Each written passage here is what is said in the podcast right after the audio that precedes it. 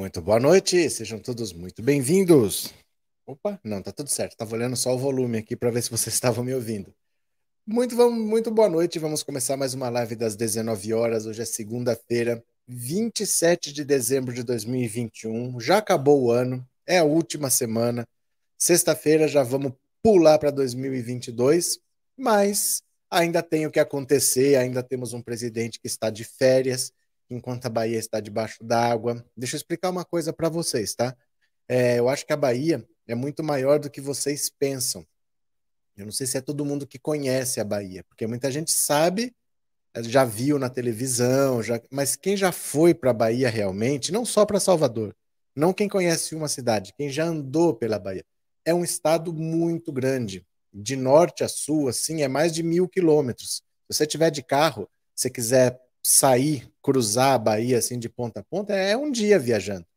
A Bahia é muito grande. E essas chuvas estão acontecendo no sul da Bahia. Não quer dizer que a Bahia inteira está debaixo d'água, porque a Bahia é um estado muito, muito, muito grande, tá?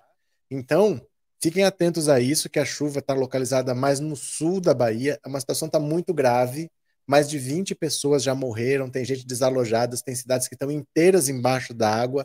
E quando fica embaixo da água, não tem luz, não tem água potável. Não é só a sua casa que está embaixo da água.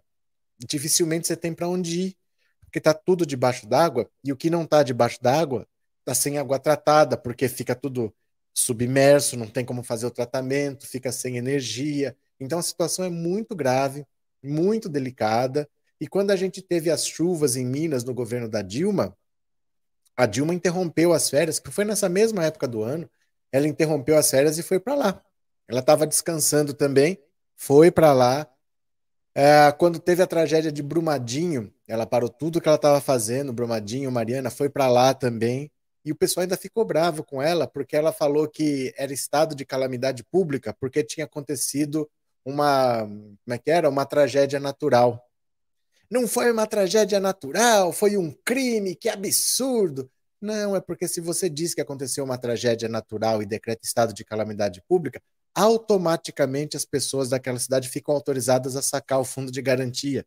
Quando acontece esse tipo de situação, é feita essa exceção. Você pode sacar o seu dinheiro do fundo de garantia porque é uma situação complicada. E aí não, o pessoal foi criticar, que absurdo falar que é um fenômeno da natureza, que foi um crime, não sei o quê. Todo mundo sabe, gente. O importante é resolver o problema daquelas pessoas. Mas ela sempre tomava paulada. Tudo que ela tentava fazer, ela tomava paulada. Bolsonaro tá passeando de jet ski. Bolsonaro tá dançando funk. Bolsonaro está nas férias. E aí a gente vê que ele, quem é quem. Quem é gente, quem não é. Né? Ele é completamente insensível. Ele é completamente dane-se. Eu não sou... Eu não sou, eu sou Messias, eu não sou São Pedro, chover, chove em qualquer lugar, é a típica frase do Bolsonaro. Né? Ele não está nem aí enquanto as pessoas estão passando dificuldades muito sérias. Mas é a falta que faz um presidente. Né? É a falta que faz um presidente. Cadê? Triveni, tudo bem? Boa noite, bem-vinda. Vendo você no Carlito Neto há um ano, gostei. Lendo Lula, gostei de você de gordo, Papai Noel. Obrigado, viu? Ó, foi a Triveni que me deu este livro que está aqui do lado, ó. Foi ela, foi ela que me deu este livro. Tá aqui, ó, autografado pelo Fernando Moraes. Tá aqui com carinho, tá bom? Eu vou começar a ler assim que começar o ano, porque aí passa um monte de correria desse final de ano, de festa. Aí fica mais fácil para começar a ler, eu vou começar a ler, tá bom? Obrigado, viu, Triveni? Obrigado pelo superchat, obrigado por ser membro.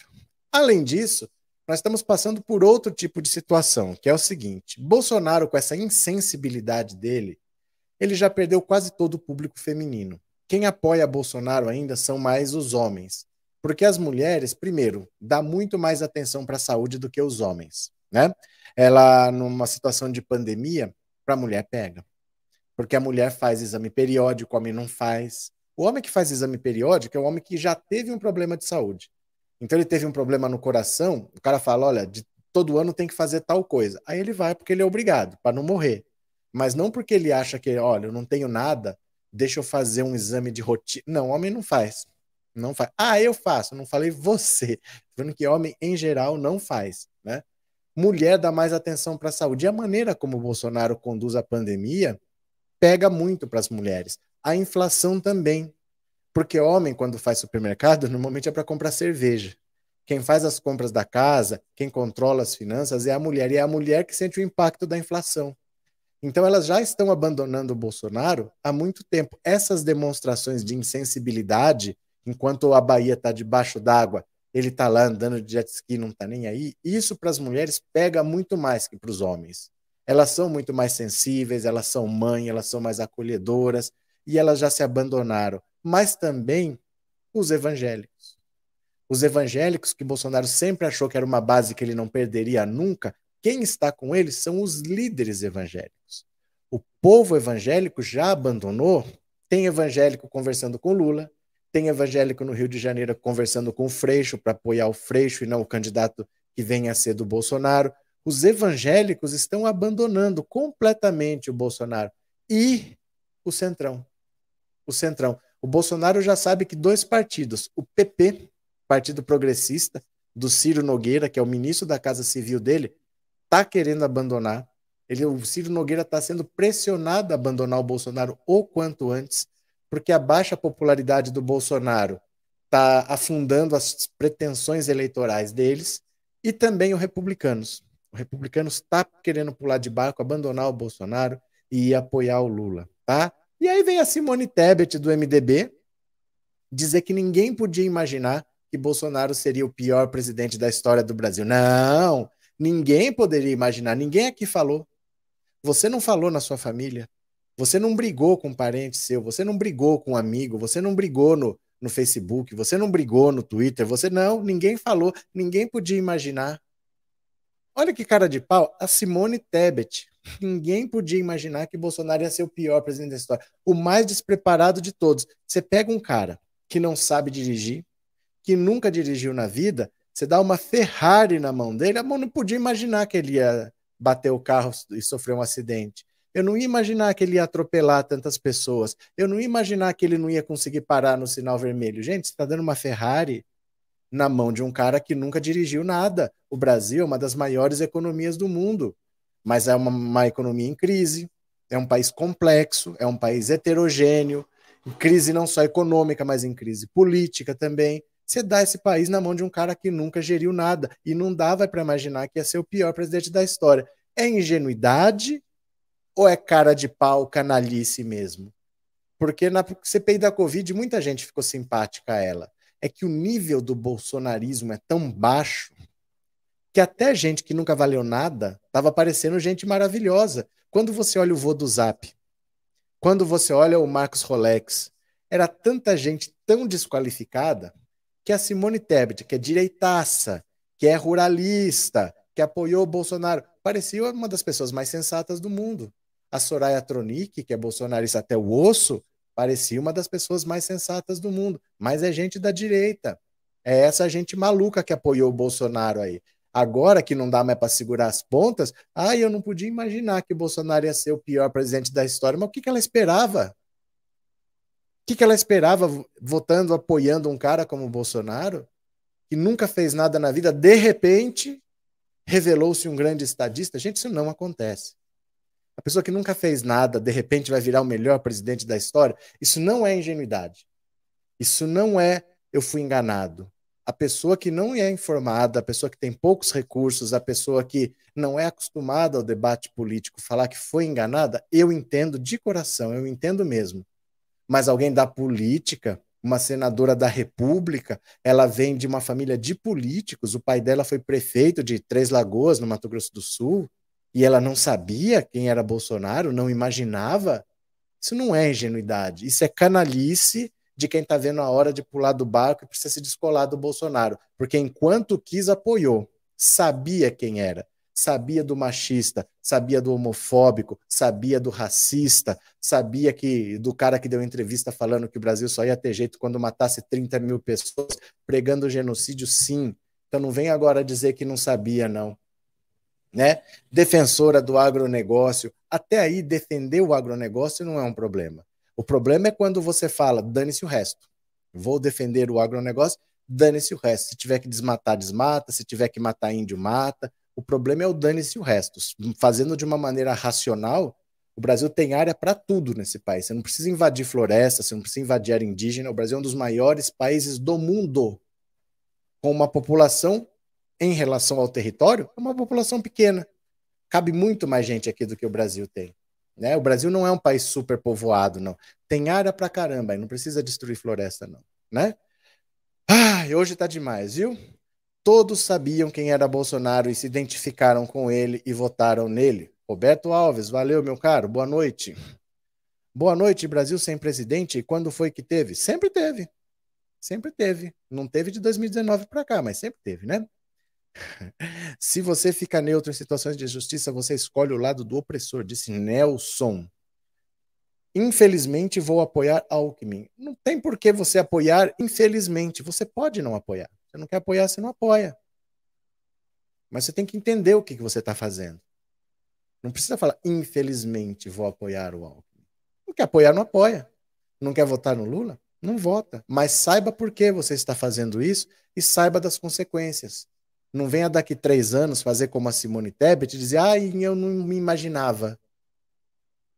Qual que é a sua opção? É votar no Bolsonaro? É isso? É assim que funciona? Gente, o mundo é como é. O mundo não é o nosso umbigo, não é como a gente quer que ele seja. Tem que parar de frescura. Ah, mas não é exatamente o que eu queria. Nada na vida é exatamente como a gente quer. E nós temos que tomar decisões, porque a única opção é essa praga que está andando de jet ski dançando funk. Então, se você não votar aqui, a única opção é essa. Acabou, não tem conversa. Você está querendo escolher onde não tem escolha. Né? Então, se você não quiser votar, você não vote. Mas não me vote aqui como a Simone Tebet daqui três anos falar que não imaginava. Arque com as consequências da sua escolha, tá? Mas não chore não, infelizmente, não tem porquê. Nós não temos opção, ou é Lula ou é Bolsonaro, o resto não tem voto. Você vai votar de Bolsonaro? Fica à vontade. Só não vote daqui três anos falar que não sabia. É isso, meu cara. É isso, é o que nós temos, né? É o que nós temos, sério, né? Cheguei agora, já falou do dinheiro da Covid que os militares gastaram? Xanda, você viu o título da live? Eu acho que vocês entram na live na louca, assim, né? O título da live é... Cadê aqui? É, Bolsonaro... Como é que é? O título da live é De férias, Bolsonaro se cala sobre as enchentes na Bahia. Não, não falei. Não é o tema da live, gente. Vocês entram na live de um tema e quer saber se falou de outro. O bolsonarista não se tenha por inocente quando admira o Ustra, o churrasco, da, o carrasco da ditadura. Valeu? Gente, vocês entram numa live, a live tem um tema. É disso que a gente tá falando, né? Bora. Vamos ler aqui, ó. O meu erro é, é sempre ouvir todo mundo, porque aí se eu falo qualquer coisa, aí eu sou o grosso. Mas eu acho uma... Sabe? Eu acho tão estranho quando a pessoa entra e nem sabe onde tá. Porque tá lá tudo explicadinho, né? O que, que vai acontecer. Só pra gente acompanhar. Bora. Vamos ver aqui, ó. Bora. Bahia chega a vinte mortos pela chuva e quase meio milhão de pessoas afetadas. Olha a situação, olha a situação, olha. As fortes chuvas que atingiram o sul da Bahia nos últimos dias já afetaram ao menos cento e dezesseis cidades no maior temporal de mais de trinta anos na região. Entre os principais municípios atingidos, ao menos cem já decretaram situação de emergência. O total de mortos subiu para vinte pessoas. O número de feridos chegou a trezentos e cinquenta e oito, de acordo com a Defesa Civil Estadual. Na tarde desta segunda, mais duas mortes foram confirmadas em Itabuna, a quatrocentos e vinte e seis quilômetros de Salvador. Uma mulher de trinta e três anos morreu após desabamento de uma casa e uma jovem de vinte e um anos foi levada pela correnteza. A chuva em Itabuna chegou a cento e dez milímetros em vinte e quatro horas, o dobro do que era esperado, segundo a prefeitura, o que elevou o nível do Rio Cachoeira em mais de dez metros. Os municípios da região devem continuar em estado de atenção, pois há previsão de mais chuvas para os próximos dias. Segundo estimativas do governo baiano, quatrocentos e setenta mil pessoas foram atingidas pela tragédia em todo o estado, seja com a falta de abastecimento, deslocamentos ou perdas materiais. Desse total, trinta e um mil quatrocentos e cinco estão sem abrigo e outras trinta e um mil trezentos e noventa e um foram desalojadas. Em uma visita a Ilhéus nesse domingo, o governador do estado, Rui Costa, disse que cinquenta e oito cidades estavam submersas.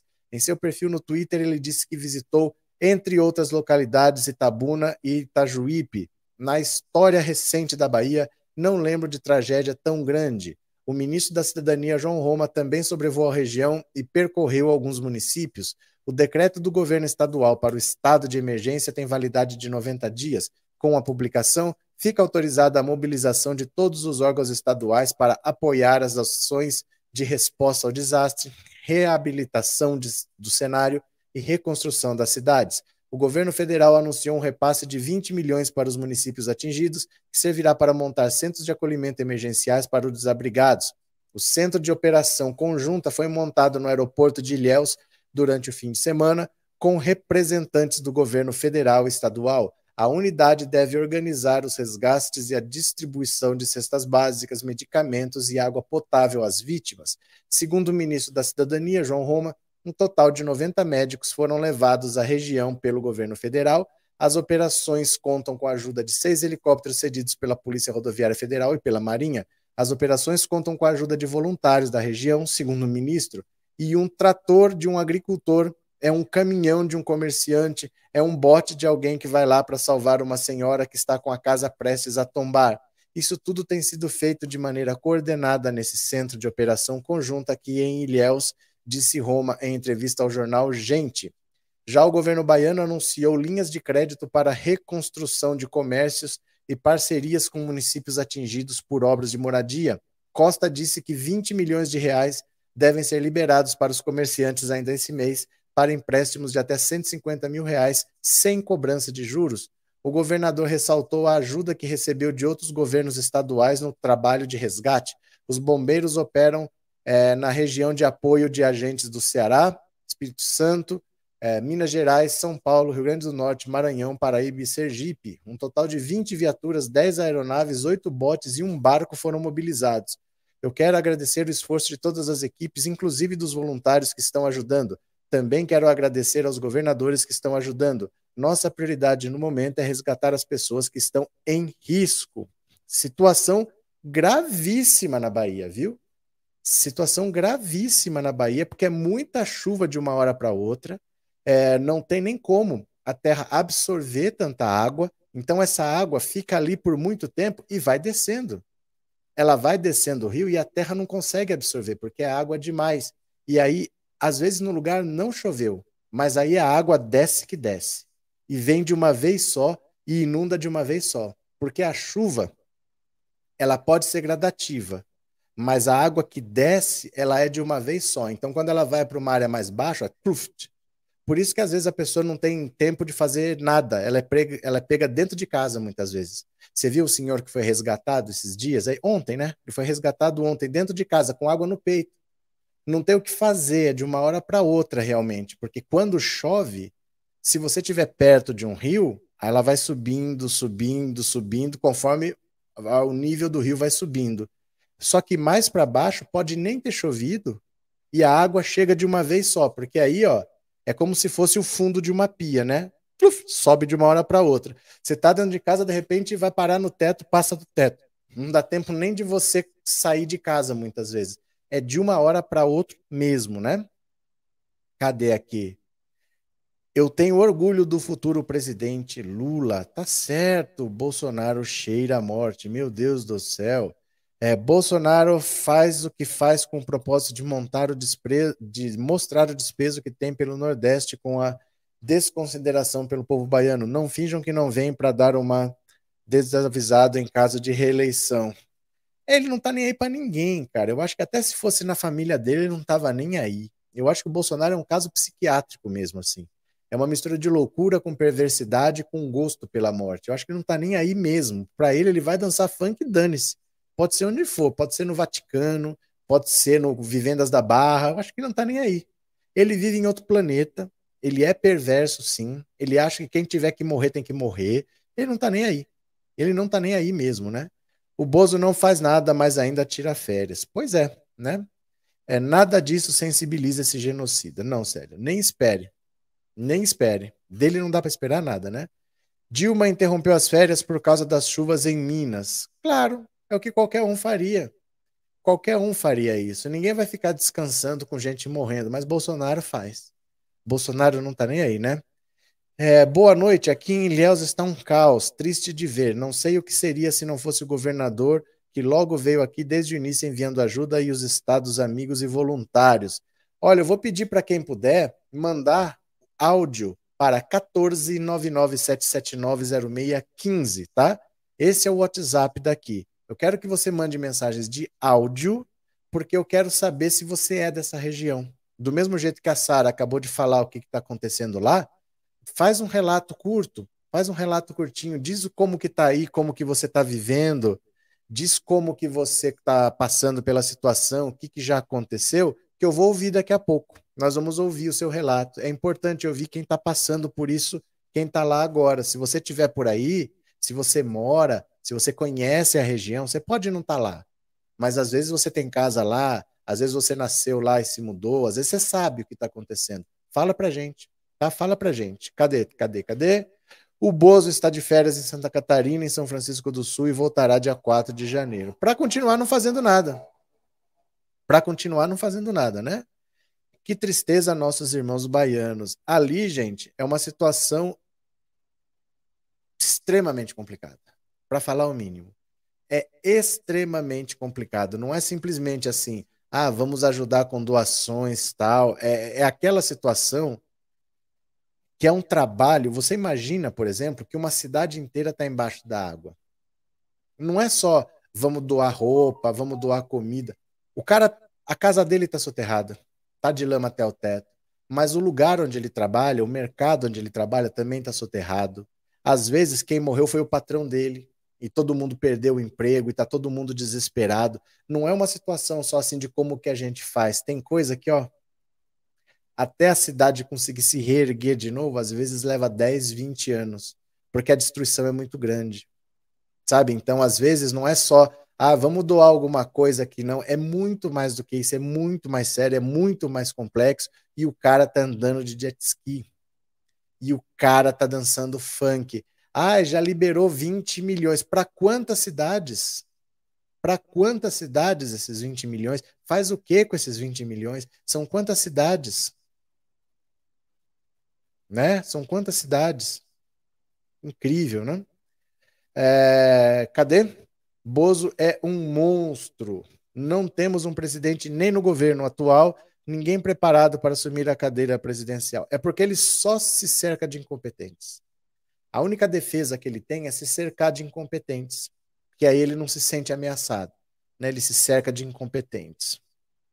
É, permite-me por aqui um link que depois veja a diferença militar português e Brasil.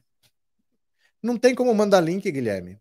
Não tem como mandar link. Você não tem como mandar link pelo chat. O YouTube não permite. Não vem o link, viu? Mas e nem entendi o que, que você quer falar também do link. Veja a diferença militar, português e brasileiro. Não entendi, nem entendi o que você quer fazer, mas não, não sei por que, que você quer fazer numa live que está falando de chuva da Bahia, e também não dá, porque o YouTube não permite enviar link, não tem como, tá? O YouTube que não permite, ele bloqueia os links. Você viu? Inacreditável, nunca choveu na Bahia, foi só esse desgoverno entrar, até chuva tem na Bahia. Não sei se é uma piada, não sei se é sério. É, Lula nunca mais, disse o, o Zalias Antonio Vicente. Zalias, deixa eu falar uma coisa para você. Deixa eu só falar uma coisa para você. Eu vou mostrar. Vou mostrar para você. Eu separei um vídeo aqui, ó. Eu vou mostrar para vocês do governo Fernando Henrique até dois mil e vinte o que, que aconteceu com o P I B do Brasil. E aí você vai me explicar por que Lula nunca mais. Assistam comigo aqui, olha. Presta atenção. Olha, presta atenção. mil novecentos e noventa e nove, governo Fernando Henrique, o Brasil era a oitava economia do mundo com oitocentos e vinte bilhões de P I B.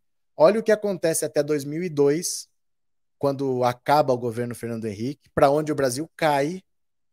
E depois o que, que o Lula fez, o que, que a Dilma fez, e depois o que, que o Bolsonaro fez. O tempo vai passando, tá aqui no cantinho a data, olha.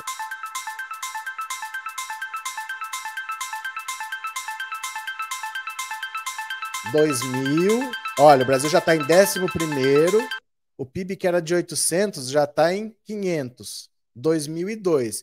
Esse foi o Brasil que o Lula herdou, olha, décimo terceiro.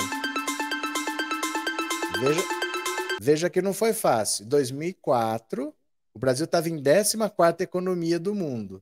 Aí os efeitos do governo do Lula começaram a acontecer. Olha, décimo terceiro, décimo segundo, décimo primeiro, décimo... O P I B de quinhentos bilhões já passou para um trilhão e duzentos bilhões. Décimo, nono, oitavo, sétimo. Olha, o P I B que era de quinhentos bilhões já está em dois trilhões e quinhentos bilhões, cinco vezes maior.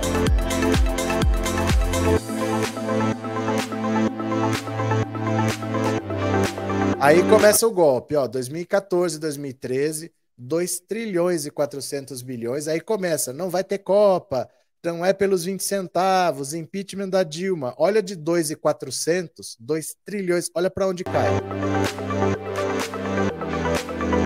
Olha como recua, olha como recua, olha como recua, olha como recua. Dá uma respirada, olha para onde cai. Começou o governo Bolsonaro. Está em quase dois trilhões. De um e quatrocentos, olha para onde cai no governo Bolsonaro. Nono, décimo, décimo primeiro. Olha só, cai para um trilhão e quatrocentos bilhões. De dois, cai para um e quatrocentos. Que tal?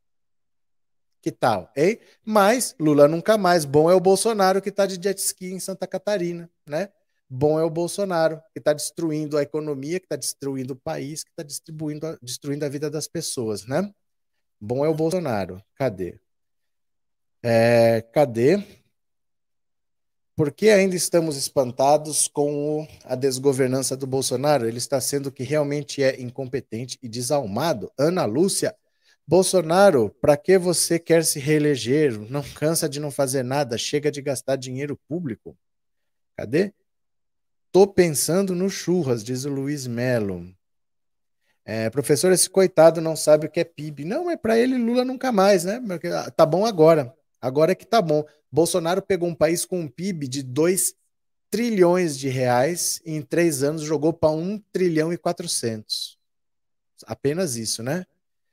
As piores catástrofes acontecem no governo do Jair, pior que as catástrofes só ele mesmo. Não é verdade que as piores catástrofes acontecem no governo do Jair, não é verdade.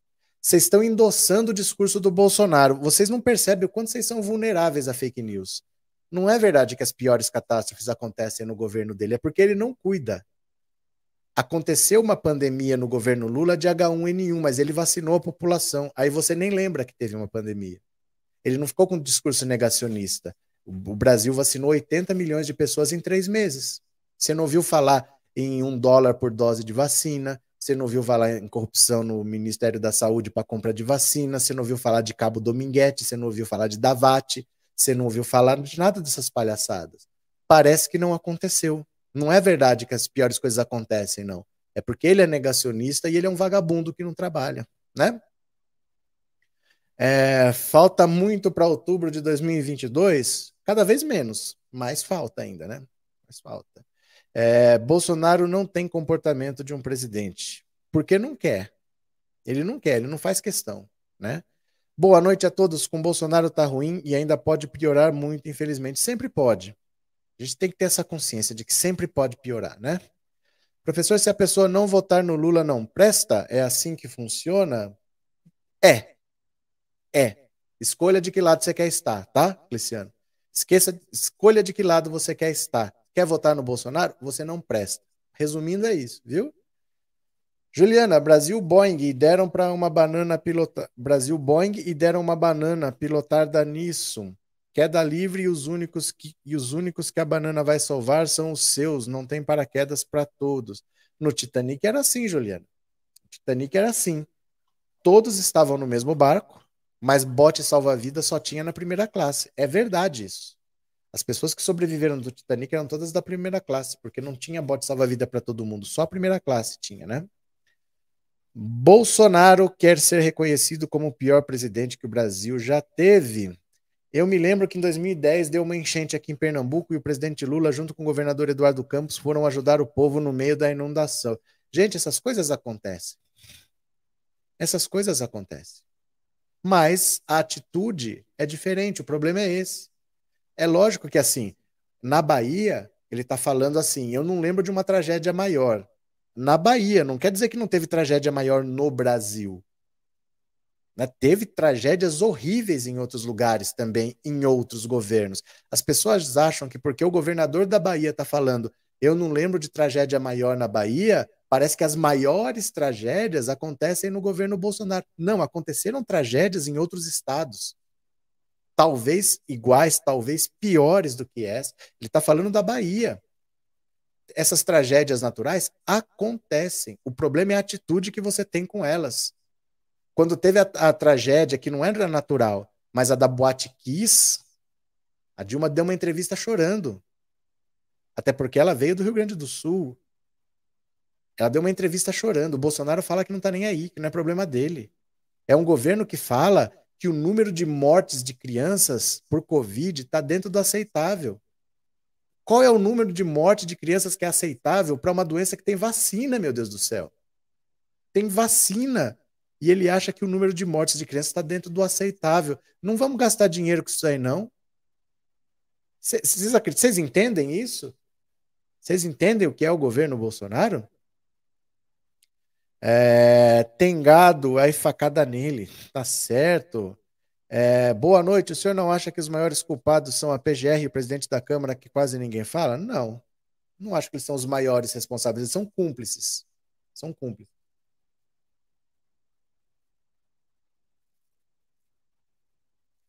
O maior responsável, Jair Messias Bolsonaro. Os outros são cúmplices.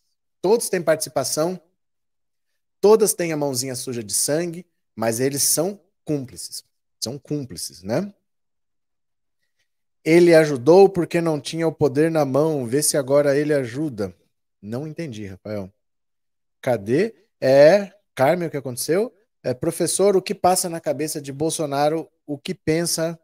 O que pensa esta alma? O cara é ruim mesmo para governar. Ele não vale nada. É, uma, é um ser humano que não vale nada.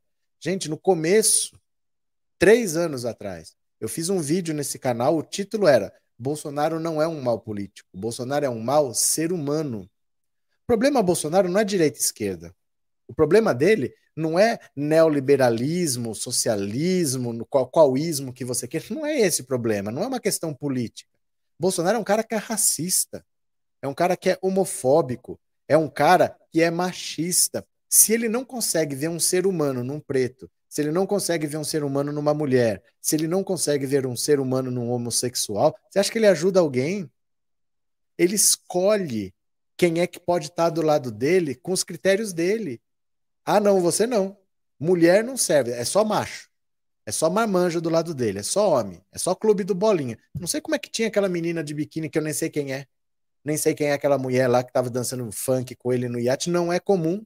As festas dele só tem marmanjo, né? Ele não trata as pessoas iguais, ele escolhe esse bando pra estar com ele, pra fazer motociata com ele. Só desses que ele cuida. O resto ele despreza. Quem que achou que um cara racista ia cuidar das pessoas? Ele não olha pras pessoas como gente. Ele não olha pras pessoas como gente, né? É, aconteceram tragédias em todos os governos, a diferença é a atitude do governante. Gente, a natureza é assim. Num país tropical, você tem muito sol, tem muita energia, tem muita evaporação, tem chuva muito intensa, pode acontecer. Mas e aí? O que, que você faz com isso?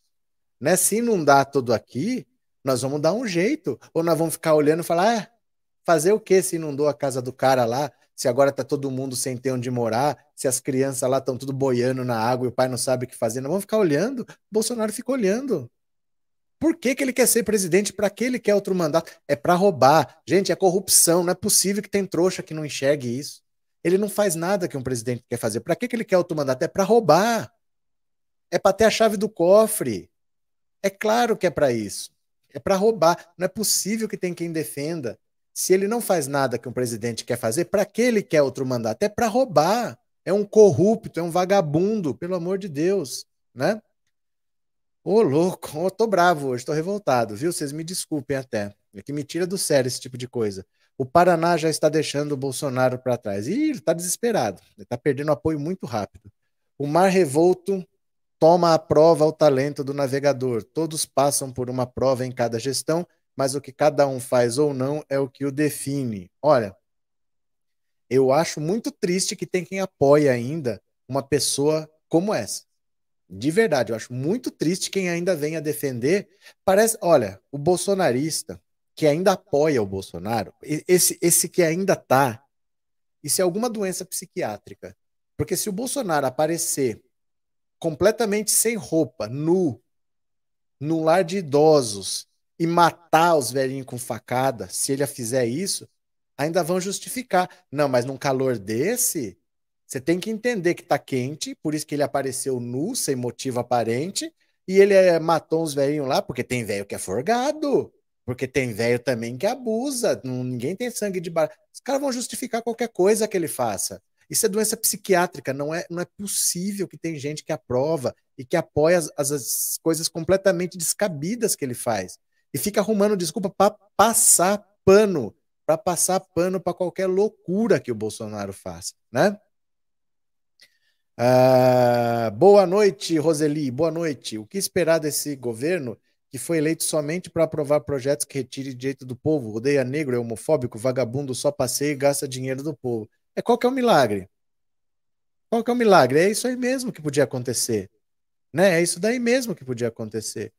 Mandem mensagens, tá? Mandem mensagens se você mora nessa região, se você é do sul da Bahia, ou se você conhece o sul da Bahia. Às vezes você é de Salvador, mas você conhece o sul da Bahia, ou você é de Minas, do norte de Minas, conhece o sul da Bahia. Se você está perto da situação, diz pra gente no um quatro nove nove, sete sete nove, zero seis um cinco, é o WhatsApp, eu vou ouvir daqui a pouco, tá bom?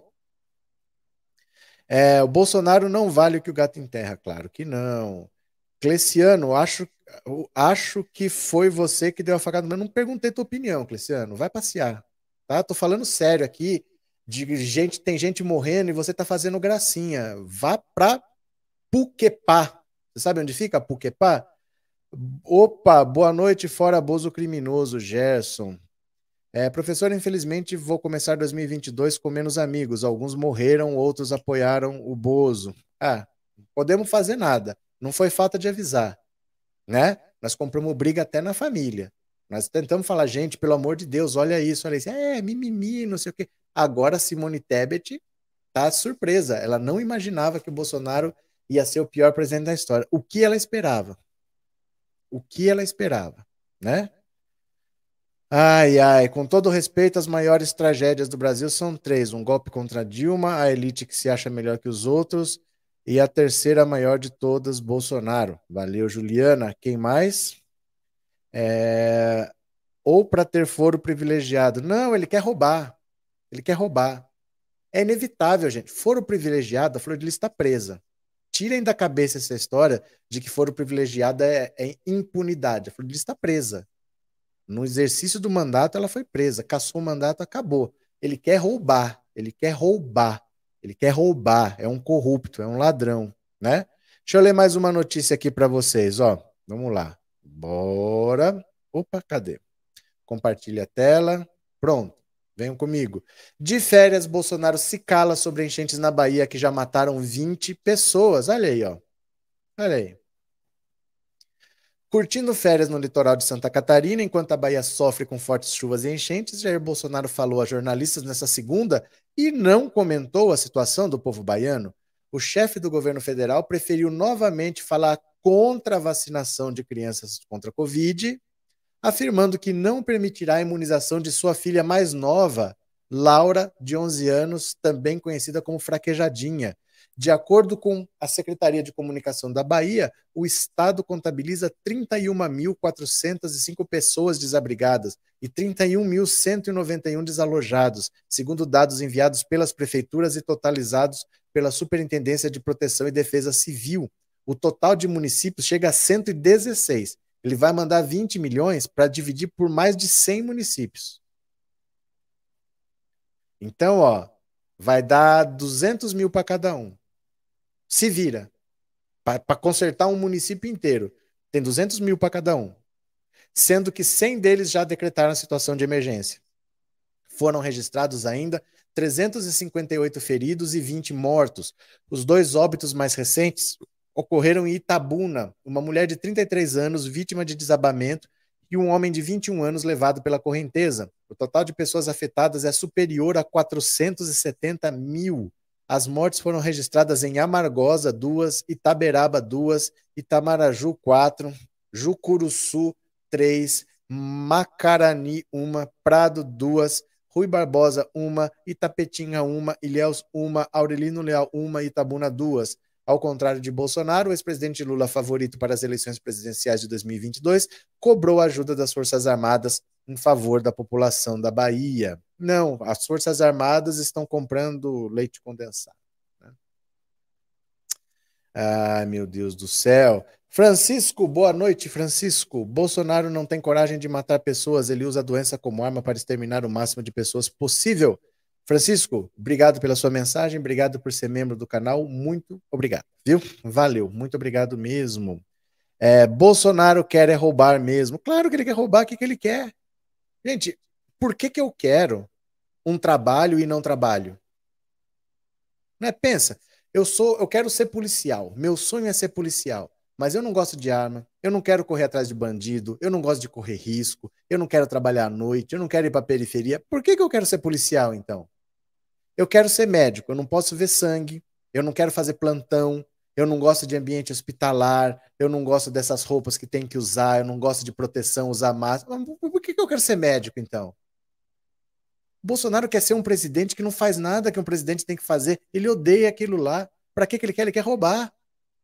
Ele quer a chave do cofre, ele quer ter poder para roubar. É isso que as pessoas se negam a ver, que Bolsonaro quer roubar, que é um corrupto, que ele quer roubar, apenas isso, porque ele detesta esse negócio de ser presidente. Nada que um presidente tem que fazer, ele faz. Ele detesta aquilo lá. O que justifica ele querer outro mandato? Ele quer roubar. Ele quer roubar, é isso que ele quer, ele quer roubar. Né? É, isso mesmo, os bons não podem se calar, continue falando. Mas eu falo todo dia. Eu falo todo dia. E quando dá, quando é o caso, entra na justiça também. Mas a gente não pode se fazer de bobo, de achar que ele é um cara só assim que, ah, ele só tá de férias, ah, ele tá passeando. Ele não tá passeando.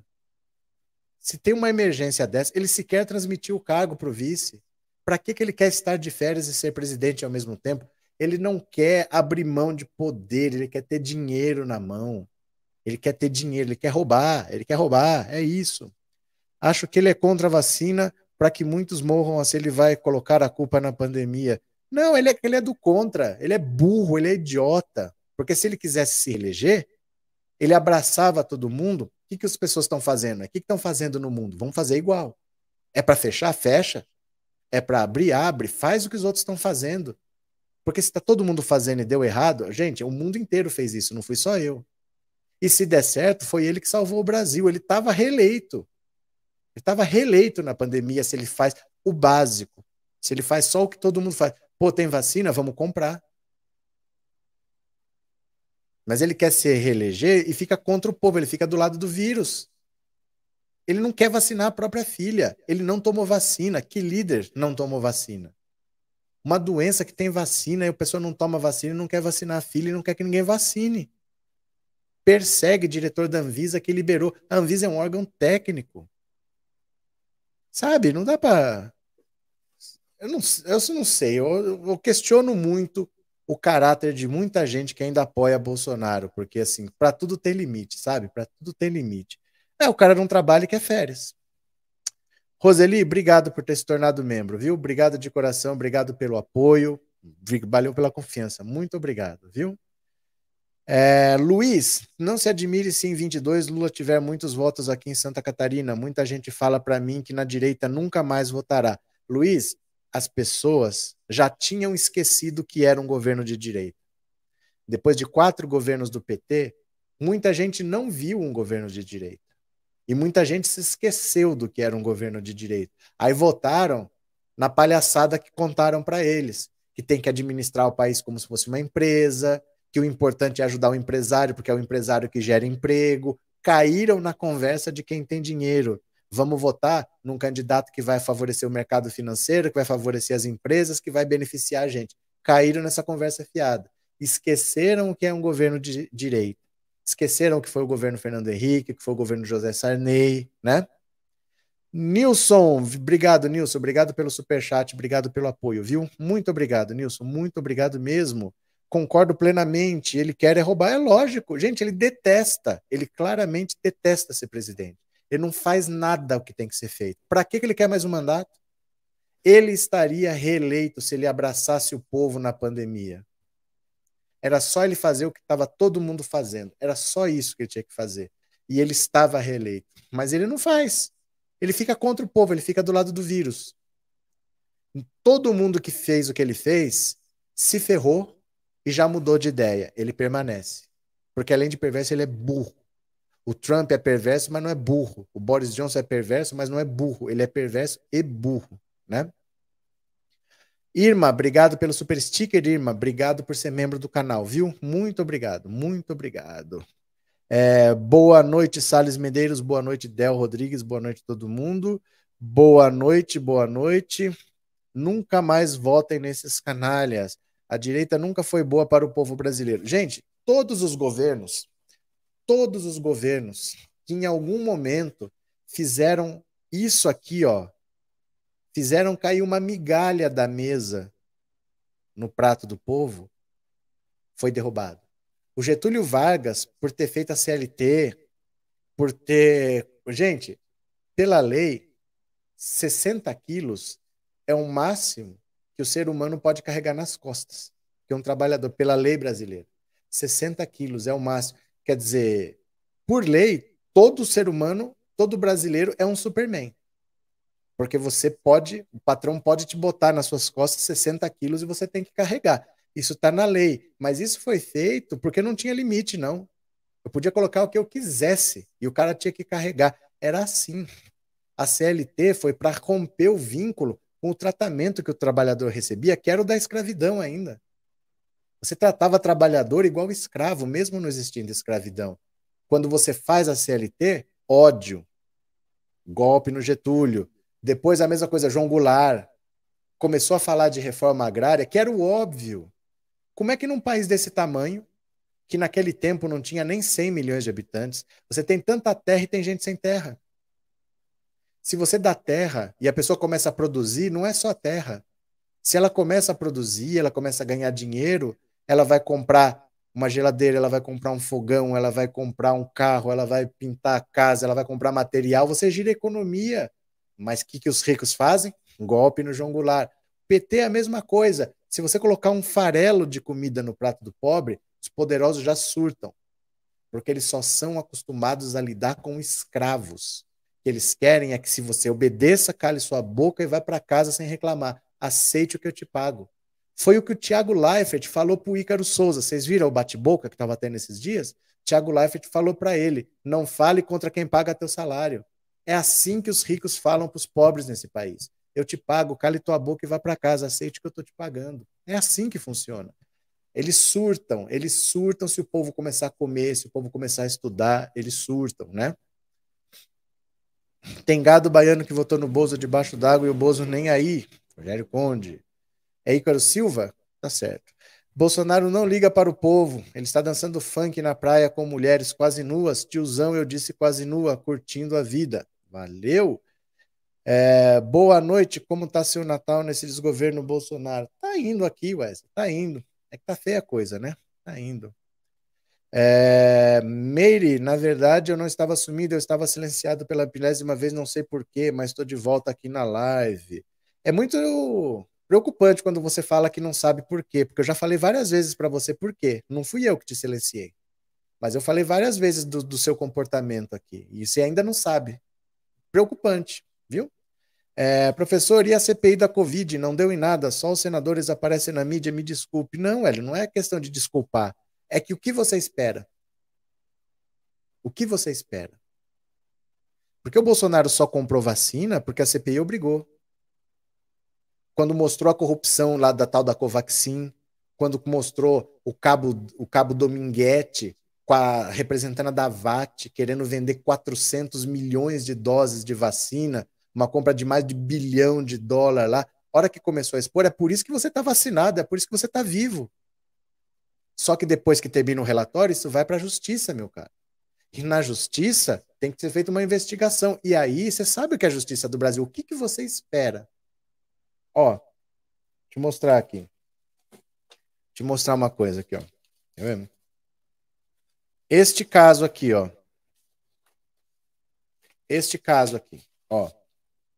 Esse aqui que é o da Bia Kisses. Esse caso que é o da Bia Kisses. Nós fizemos uma denúncia no S T F, a S T F faz, encaminha para o Ministério Público. E eles têm quinze dias para dar um parecer. quinze dias. Levou um ano. Levou um ano. É para ter dado uma resposta em quinze dias. Levou um ano. O do Kim Kataguiri, mais de seis meses. Era para ter dado a resposta em quinze dias. Então, não sei o que, que você espera. Que a C P I acabou em novembro, em dezembro, o que, que você queria que tivesse acontecido? Você sabe como é a justiça do Brasil? Nem está na justiça ainda, está no Ministério Público. O caso da Prevent Senior foi encaminhado para o Ministério Público de São Paulo, que vai ter que fazer uma investigação.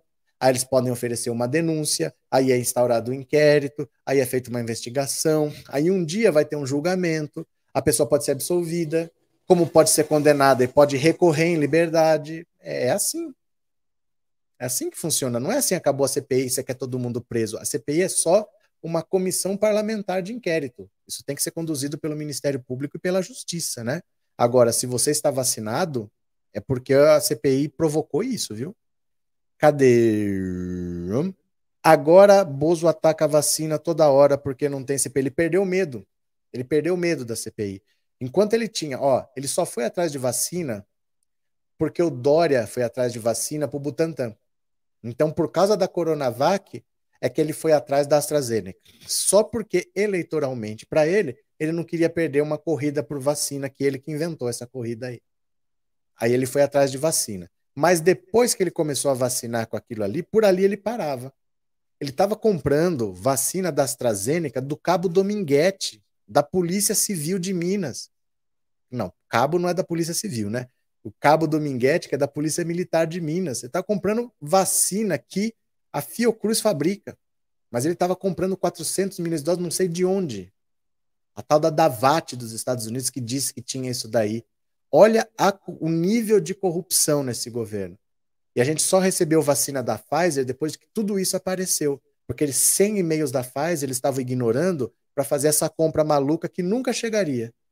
Aonde que quem tem vacina é um cabo de Minas? Um cabo da P M de Minas que tem vacina agora? Ah, ele é representante da Davat. Que Davat? Se eu tenho aqui a Fiocruz fabricando a AstraZeneca, ele comprando... Olha, gente, olha. Teodora, obrigado pelo superchat, querida. Obrigado de coração, obrigado por ser membro. Valeu, viu? Obrigado mesmo pelo apoio. Muito obrigado. Cadê? Querida, não perguntei nada sobre o teu irmão porque você já tinha me dito e não gosto de pergunta toda vez porque eu entendo, mas não deixo de pedir a Deus por vocês. Meire. Cadê? Como pode alguém ainda apoiar esse governo? É muita burrice ou o quê? Eu acho que é o quê? É muita burrice ou o quê? Eu acho que é esse o quê aí que você falou, né? Eu acho que é o, o quê. De novo, tá? Daqui a pouco eu vou ouvir as mensagens de quem mora no sul, no sul da Bahia, se você mora nessa região, se você mora em Salvador, se você conhece essa região, me diga uma impressão sua sobre o que está acontecendo no sul da Bahia. Eu vou ouvir já já no WhatsApp um quatro nove nove sete sete nove zero seis um cinco. Mande áudio, tá? Mensagem de áudio que eu vou ouvir já já. Bolsonaro está perdendo eleitor que já votou em Lula, diz diretora do I P E C. É óbvio, é óbvio. Muita gente votou em Bolsonaro só porque o Lula foi preso, não sabia em quem votar. É gente que não se envolve com política. Agora está vendo o que é Bolsonaro, não vota mais, não vota mais, né? A diretora do I P E C, Márcia Cavalari, afirmou que o ex-presidente Lula tem conquistado eleitores que em dois mil e dezoito votaram em Bolsonaro, mas que antes optaram pelo petista. Em entrevista ao O Globo, ela ponderou que, no entanto, que talvez esse eleitor esteja hoje com Lula porque não vê outra alternativa a Bolsonaro. Talvez não, com certeza. De modo geral, Bolsonaro está perdendo um eleitor que já foi de Lula e do P T em um momento anterior. Com tudo o que mobilizou a campanha de dois mil e dezoito, que teve um forte apelo anticorrupção e um mote de ir contra o status quo, esse eleitor saiu do P T e foi para Bolsonaro. Agora ele retorna às origens, de certo modo. A pesquisa serve para retratar o momento, não para projetar o que acontecerá lá na frente. Lula hoje não está sendo tão atacado como tende a ser na campanha, quando resgatarão com mais força assuntos como a Lava Jato e os desvios da Petrobras. Que Lava Jato, gente! Que Lava Jato! Na conversa, o diretor do I P E C apontou ainda qual deve ser o maior desafio da chamada terceira via. É ter votação mais alta que Bolsonaro. Ó, oh, descobriu o Brasil. Descobriu o Brasil. O desafio da terceira via é ter voto, né? Vamos supor que o mínimo dele seja dezenove, que é hoje o seu patamar de aprovação. Então esse candidato da terceira via teria que ultrapassar esse número. Só que somados, todos os outros candidatos marcam dezessete na pesquisa de dezembro.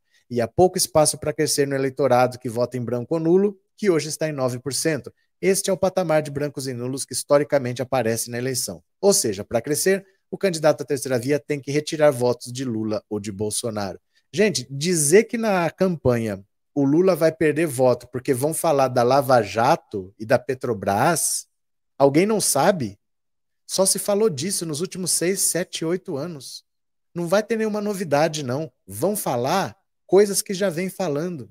E nós já vimos o que aconteceu, por que que o Sérgio Moro foi condenado, por que que as condenações foram anuladas, por que que o Dallagnol agora está inelegível, ele está achando que ele vai ser candidato, ele não vai ser, que ele está inelegível, né?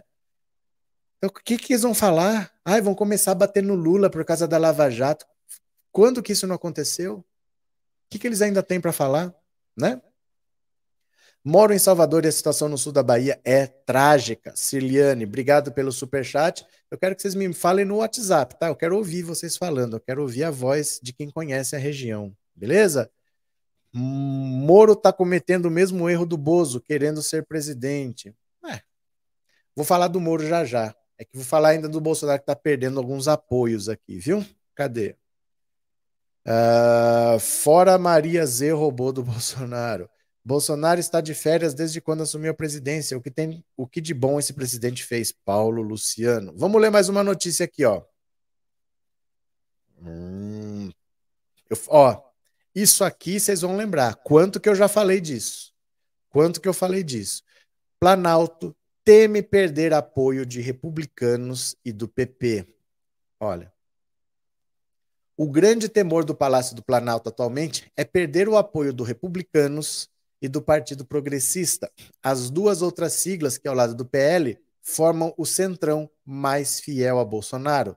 A baixa popularidade do presidente e a possibilidade de Lula vencer a eleição de dois mil e vinte e dois no primeiro turno têm aumentado as especulações de que as duas legendas poderiam cair fora do governo no primeiro semestre para que seus quadros se sintam à vontade para apoiar quem desejar. O Planalto tem visto sinais, em especial do presidente do Republicanos, Marcos Pereira, de que o partido poderia abandonar a aliança atual. E o receio é que, ao ver o abandono do barco, o P P faça o mesmo. Republicanos e P P integram a base de apoio dos governos Lula e Dilma. Então, veja, eu não falei para vocês, o Centrão, ele vende a mãe, mas não entrega. O Centrão é isso aí mesmo. Ele não vai morrer abraçado com o Bolsonaro. O Centrão não se vende, o Centrão se aluga. Ele está apoiando até ele começar a perceber que o barco vai afundar e que ele precisa se descolar do Bolsonaro para não afundar junto. O ano que vem, que é ano eleitoral, vai todo o Centrão abandonar o Bolsonaro. Gente, não tem chance do Bolsonaro reverter a popularidade dele se nem os apoios que ele tem ele vai manter. Tá todo mundo vendo que tá ali, o futuro tá ali. O que que eu vou ficar fazendo aqui? Eu vou para lá também. E vai todo mundo se deslocar. Ninguém vai morrer abraçado com o Bolsonaro. Ninguém vai morrer. Porque está mais do que claro que ele não tem condição de reverter a popularidade, ele está perdendo apoio. Cada vez que ele vai, que ele dá um passeio de jet ski, cada vez que ele dança funk, enquanto os baianos estão embaixo de água, mais popularidade ele perde. Como é que ele vai reverter isso, né? É, super sticker da Mônica. Obrigado, Mônica. Obrigado de coração. Obrigado por ser membro do canal. Valeu o apoio, viu? Obrigado mesmo. O governador do Rio disse que tem filho de cinco anos e vai vacinar até que, enfim, não vai ficar a favor do genocida. Vai todo mundo abandonar. Vai todo mundo abandonar. Porque a derrota dele é certa. E eles pensam na própria reeleição. Não é uma questão de eu gosto ou eu não gosto do Bolsonaro. É que eu quero sobreviver na política. Se eu tô abraçado com ele, ele vai afundar? Afunda sozinho. Vai desgraça. Vai você. Eles não vão morrer abraçados com o Bolsonaro. Há quanto tempo eu falo isso? que o Centrão ia abandonar Bolsonaro, que não existe isso, comprar o Centrão. O Centrão não se vende, o Centrão se aluga, no máximo. E é chegada a eleição que eles iam abandonar. Eles estão abandonando mesmo, né? Rose, obrigado por ter se tornado membro, viu, Rose? Obrigado de coração, obrigado pelo apoio, valeu, obrigado pela confiança, muito bom, viu? Moro e Bozo não cometeram erros e sim cometeram crimes, coisa bem diferente, disse o Evanildo. Valeu, Evanildo. Deixa eu ver aqui o que é mais. Pronto, deixa eu pegar aqui. Peguei essa. Agora aqui, ele não está perdendo o apoio das mulheres? Ele não está perdendo o apoio do P P e dos republicanos? Dos evangélicos também. Dá uma olhada aqui, ó. Assembleia de Deus sinaliza para a direita e esquerda em meio à disputa por voto evangélico em dois mil e vinte e dois. Em tese, estariam com Bolsonaro. Mas do mesmo jeito que ela dá apoio e sinaliza para o Bolsonaro, ela também faz para a esquerda. Vai pular fora já já, viu? Olha. Olha aqui. Na disputa pelo apoio de lideranças evangélicas na eleição do ano que vem, a esquerda enxerga um caminho em uma das mais relevantes alas da Assembleia de Deus, o Ministério de Madureira, comandado pelo bispo Manuel Ferreira e que ainda hoje publicamente se diz alinhado ao presidente Bolsonaro. Os do, são dois os movimentos recentes de Ferreira que indicam a abertura de diálogo com a oposição ao Planalto. Em setembro, o bispo esteve com o ex-presidente Lula no sítio do presidente da Assembleia Legislativa do Rio, André Siciliano, hoje o mais influente petista no cenário fluminense. Três meses depois do encontro que Ferreira jurou ser apenas de cortesia, um novo gesto. Há duas semanas, o deputado federal Marcelo Freixo, pré-candidato ao governo do Rio, foi recebido por centenas de bispos e pastores em culto do Ministério de Madureira, no Rio. Freixo conseguiu ser recebido em Madureira graças a Antônio Carlos de Almeida Castro, o Cacai, advogado de Samuel Ferreira, filho do bispo Manuel. Olha aqui, ó. Olha aqui. Samuel Ferreira ficou vinculado aos governos do P T após seu nome aparecer em dois momentos da Operação Lava Jato. Tornou-se investigado pela suspeita de ceder uma conta bancária da igreja para o ex-deputado Eduardo Cunha receber subornos de contratos na Petrobras e foi citado na delação premiada da J I F como beneficiário de repasses irregulares para o ministro Antônio Palocci. Em ambos os casos, o filho do bispo nega ter participado de atos ilegais. Samuel Ferreira é o grande nome por trás do mandato do deputado Cezinha de Madureira, presidente da Frente Parlamentar Evangélica. Além de defender as pautas governistas, Cezinha esteve em motociatas e até mesmo no ato de sete de setembro de Bolsonaro em São Paulo, quando o presidente desferiu ataques contra o S T F. Cezinha está no epicentro de uma crise que envolve duas alas da Assembleia de Deus, o seu Ministério de Madureira e a Vitória em Cristo, liderada pelo pastor Silas Malafaia, o líder evangélico mais próximo a Bolsonaro. No início do ano, Cezinha foi eleito para comandar a bancada evangélica após um acordo com o deputado Sóstenes Cavalcantes, ligado a Malafaia. Um presidiria o grupo em dois mil e vinte e um, o outro em dois mil e vinte e dois. Cezinha, contudo, quer ficar mais um ano no posto e Samuel Ferreira já deixou a intenção clara no culto que celebrou a ida do ministro André Mendonça para o S T F. Vocês estão vendo os acordos de bastidores? Que nos bastidores, Bolsonaro está perdendo o apoio do P P, está perdendo o apoio dos republicanos, está perdendo o apoio da bancada evangélica. E ele acha que ele vai se reeleger. Aí vem o povo falar que é, essas pesquisas são falsas, é Bolsonaro dois mil e vinte e dois. Tá feia a coisa, viu? É, são doze anos para regular o Brasil, isso se a justiça não interferir. Cadê quem mais? É, estou na Assembleia de Deus e sou Lula dois mil e vinte e dois na cabeça, Lula urgente. Valeu, Rosana, obrigado pela participação. Eu vou ouvir o WhatsApp, tá? um quatro nove nove sete sete nove zero seis um cinco. Eu gostaria que pessoas que têm contato com o sul da Bahia, que sabem da situação das chuvas, das enchentes, mandassem um depoimento por áudio. Eu vou ouvir agora o áudio no WhatsApp. E eu quero saber se você conhece a região, se está ruim aí, se está complicado, o que está acontecendo, se chegou ajuda, se alguém está envolvido nisso. Conte o que você está vendo para nós, tá? O WhatsApp é um quatro nove nove sete sete nove zero seis um cinco. Pronto, vamos ver? Olha, WhatsApp, WhatsApp.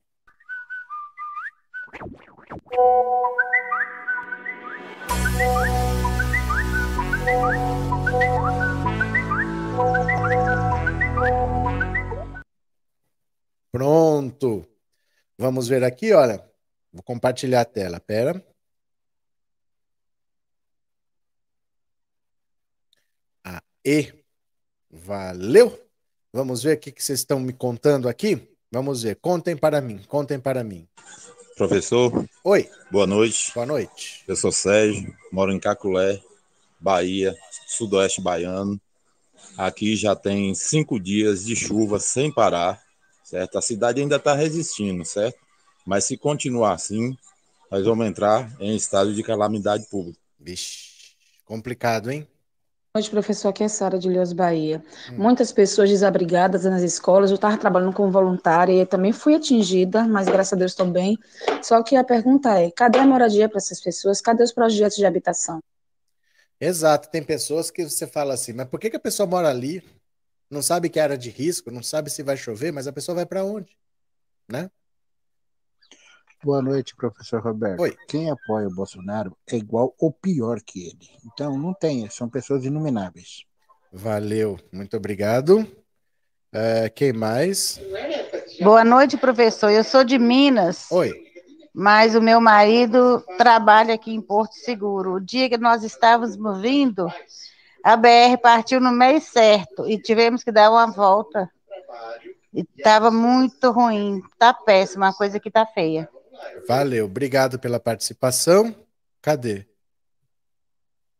Aí o povo fica mandando vídeos aleatórios. Gente, ó, não é para mandar vídeos aleatórios não para esse WhatsApp, viu? É para ouvir a opinião de vocês, é um canal para eu ouvir vocês.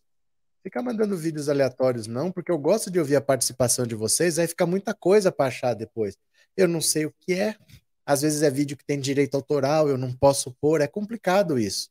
Sabe, não adianta ficar mandando vídeo não, porque o YouTube tem várias restrições em termos de direito autoral, assim, então não adianta ficar mandando, tá?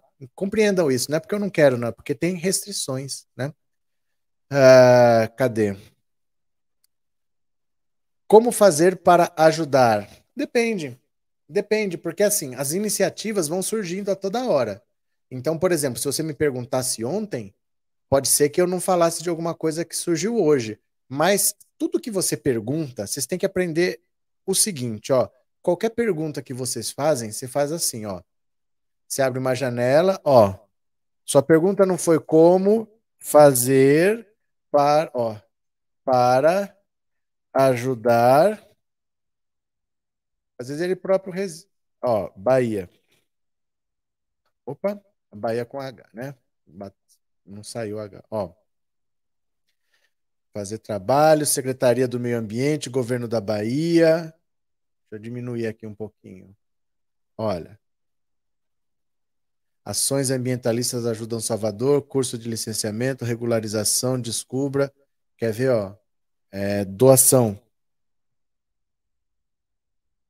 As doações podem ser feitas por contas de Caritas Brasileira no Banco do Brasil, ó. Campanha busca doações para vítimas de enchente.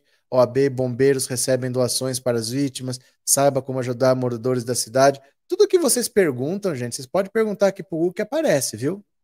Tenham sempre esse hábito. Tenham sempre esse hábito, ó. Ó.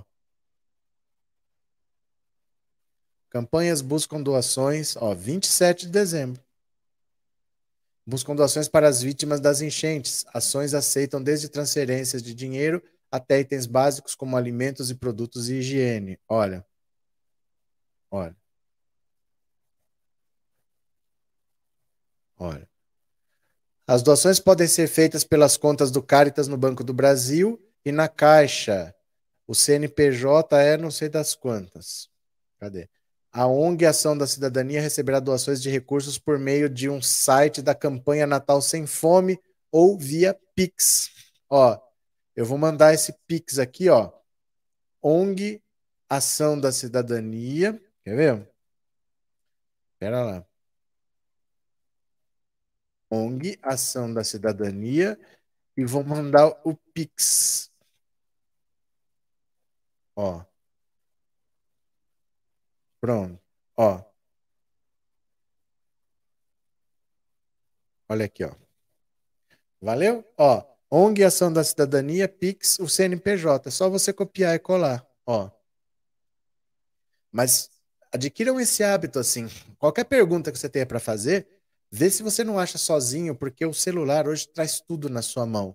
Se você quiser ajudar, ó, O N G Ação da Cidadania, que faz o Natal Sem Fome. Eles estão recolhendo doações por esse Pix aí, que é esse C N P J, tá bom?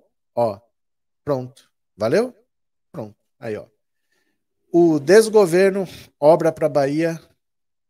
Triste, né? Não entendi, Paulo Bezerra. Como assim? Não entendi, não entendi. Mas valeu, fica a dica aí. Certo? Ah lá. Hum, pronto. Vamos ler mais uma notícia aqui. Simone Tebet. Simone Tebet. A ingênua. Simone Tebet, a ingênua. Agora ela não sabia que Bolsonaro... Não tinha como saber que Bolsonaro ia ser o pior presidente da história. Olha, ingenuidade é inaceitável para políticos profissionais. Cinismo e covardia talvez sejam. Olha só. No dia vinte e seis de dezembro, domingo, o jornal português Diário de Notícias publicou uma entrevista com a senadora Simone Tebet, pré-candidata à presidência da República por seu partido. No título da matéria, o periódico destacou uma declaração da congressista. Ninguém imaginava que Bolsonaro seria o pior presidente da história. Ah, Simone. Eis uma afirmação que talvez seja crível, saindo da boca de uma pessoa comum do povo, sem vivência ou informação política. Afinal, Jair Bolsonaro foi um deputado por nada menos do que sete mandatos, completando vinte e oito anos de inflamada atuação parlamentar e um incontável número de declarações e posicionamentos ultrajantes. Antes mesmo disso, em mil novecentos e oitenta e seis, já se tornara figura notória quando veio a público sua rebeldia ainda como militar, que além de reivindicar maiores soldos por meio da imprensa, planejava nada menos do que plantar explosivos em instalações castrenses e numa adutora do Rio de Janeiro. Dessas primeiras aparições até a eleição de dois mil e dezoito, foram nada menos do que trinta e dois anos em que o atual presidente figurou na grande mídia, exibindo seus predicados autoritários, violentos e toscos. Em mil novecentos e oitenta e seis, a atual senadora ainda era uma jovem de dezesseis anos e, quem sabe, naquela época, em tão, tão, tão tenra idade, ainda não tivesse tomado conhecimento das peripécias do capitão extremistas. Mas será mesmo? É pouco provável.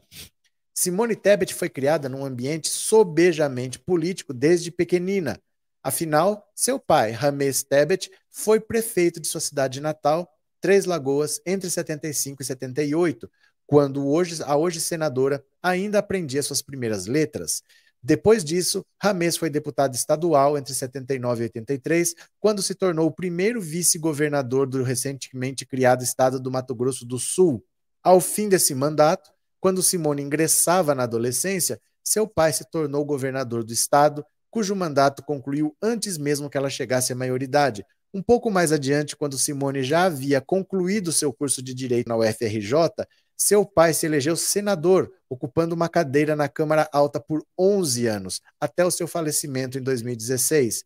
Nesse ínterim, Ramés presidiu o Senado logo após ter ocupado brevemente o cargo de ministro da Integração Regional de Fernando Henrique Cardoso. Tão logo se bacharelou em Direito, Simone iniciou sua precoce carreira de docente universitária, ainda em noventa e dois, com apenas vinte e dois anos. Pouco depois, em noventa e cinco, enveredou pelas atividades mais diretamente é, vinculadas à política parlamentar, tornando-se técnica jurídica da Assembleia Legislativa do Mato Grosso do Sul. Sua evidente competência rapidamente a guindou ao cargo de diretora técnica legislativa, no qual permaneceu por quatro anos, até finalmente se eleger deputado estadual em dois mil e dois, com trinta e dois anos. O potencial político de Simone, contudo, tornava muito limitadas as perspectivas de ocupar uma cadeira na Assembleia Legislativa, o que, aliás, hoje faz seu marido, o deputado estadual Eduardo Rocha. Desse modo, deixou o Legislativo Sul-Mato-Grossense ao se eleger, com dois terços dos votos, prefeita de sua Três Lagoas, que já fora governada pelo pai. A boa avaliação de sua gestão permitiu que se reelegesse com impressionantes três quartos dos sufrágios, dos votos. Contudo, não terminou seu segundo mandato na prefeitura, abandonando na metade para se eleger vice-governadora do estado, também outrora governado por seu pai. Além de vice-governadora, ocupou uma posição central no cotidiano da administração, atuando como secretária de governo, responsável por coordenar, articular e integrar ações governamentais dentro e fora dos limites estaduais. Também no mandato de vice-governadora não foi concluído, pois deixou a posição para se eleger senadora por seu estado. Já no primeiro mandato, presidiu a mais importante comissão permanente do Senado, a C C J. Logo depois, disputou a presidência da casa, quando sofreu sua primeira derrota numa disputa importante, sendo batida por Davi Alcolumbre. Ao longo de toda essa meteórica trajetória, Simone Tebet se marcou pelo pioneirismo como mulher política. Foi a segunda senadora eleita pelo Mato Grosso do Sul, Perdão, primeira vice-governadora de seu estado, primeira prefeita de sua cidade, primeira presidente da C C J do Senado e primeira candidata à presidência da Casa. Em todos esses cargos, sempre se destacou em posições de liderança institucional. Sem dúvida alguma, contaram bastante seu talento para a política, bem como o treino em tal arte desde criança, contando com um ambiente familiar tão propício. A propósito, na primeira entrevista ao Diário de Notícias, a senadora fez questão de frisar sua experiência nessa lida, em particular nos executivos municipal e estadual, enaltecendo os feitos de suas gestões. Diante disso tudo, vale novamente perguntar, é verossímil, quer dizer, dá para acreditar que alguém com tal trajetória não pudesse imaginar o que significaria um governo de Bolsonaro à frente do país? Vale citar literalmente a resposta de Tebet ao jornalista do periódico português. Ninguém podia imaginar uma gestão tão ruim, nem que o presidente Bolsonaro pudesse entrar para a história como o pior presidente da história do Brasil. Ninguém imaginava que ele poderia namorar com o autoritarismo ou ameaçar as instituições democráticas e tentar mudar todo o pensamento de uma geração com um discurso de ódio contra as minorias.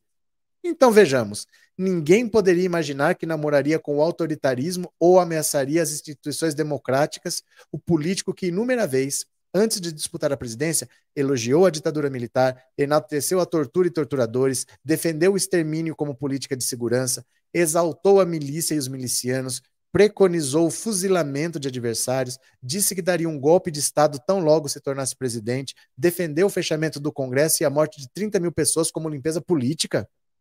Ninguém poderia imaginar que faria discurso de ódio para mudar as mentalidades. Um político que, além de fazer tudo o que foi listado acima, elogiou a cavalaria norte-americana por ter exterminado índios, que o Estado deve ser confessional, que uma mulher não seria estuprada por ele por não ter mérito para tanto, que caso tivesse um filho gay, preferia que ele morresse, que doentes de AIDS não deveriam ser ajudados, que quilombolas deveriam ser pesados tal qual gado, que senegaleses, haitianos e bolivianos são a escória do mundo, dentre outras.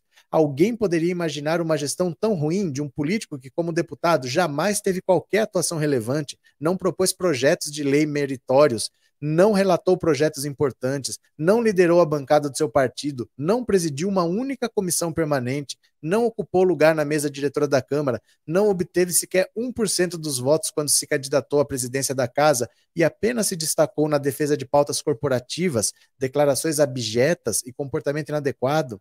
Se toda a brilhante carreira política da senadora tivesse sido feita em Marte, talvez pudéssemos aceitar que ela ignorasse o que poderia vir pela frente. Ainda assim, como professora universitária que é, certamente chegaria nesse planeta e procuraria se informar, pois toda essa atuação bolsonaresca foi amplamente registrada ao longo dos anos. Na verdade, não é disso que se trata. Em dois mil e dezoito, a senadora optou por não manifestar publicamente seu posicionamento no segundo turno, vindo do estado ruralista que vem, e ainda com laços políticos e familiares com o setor, não ter apoiado explicitamente Bolsonaro é até algo notável. Contudo, de políticos sempre se espera posicionamentos claros. É da honra da política tomar partido nas situações, dizer claramente o que se pensa, o que se defende e o que se considera correto fazer. O silêncio de dois mil e dezoito é tão cínico e covarde quanto a declaração ao Diário de Notícias sobre seu voto, dizendo: eu não costumo declarar voto, então não vou dizer em quem votei, nem em quem eu votaria no ano que vem se eu não for para o segundo turno. Acho que o voto é secreto, acredito que é uma escolha pessoal. Assim como para os cidadãos comuns é aceitável não ter noção do que significa Bolsonaro na presidência, também para eles é mais do que defensável, necessário, o voto secreto. Para políticos profissionais e ocupantes de cargos importantes como a senadora, invocar o segredo do voto é, na realidade, um subterfúgio covarde e cínico. Afinal, políticos profissionais, mormente representantes do povo, devem fazer valer o segredo do voto na hora de o depositar na urna, mas não em seus posicionamentos públicos, quando devem satisfações e posicionamentos a seus representados. Em suma, diferentemente do que diz a senadora, para alguém em sua posição, o voto não é uma mera escolha pessoal, mas um posicionamento político pelo qual ela precisa ser cobrada e, portanto, deve satisfações.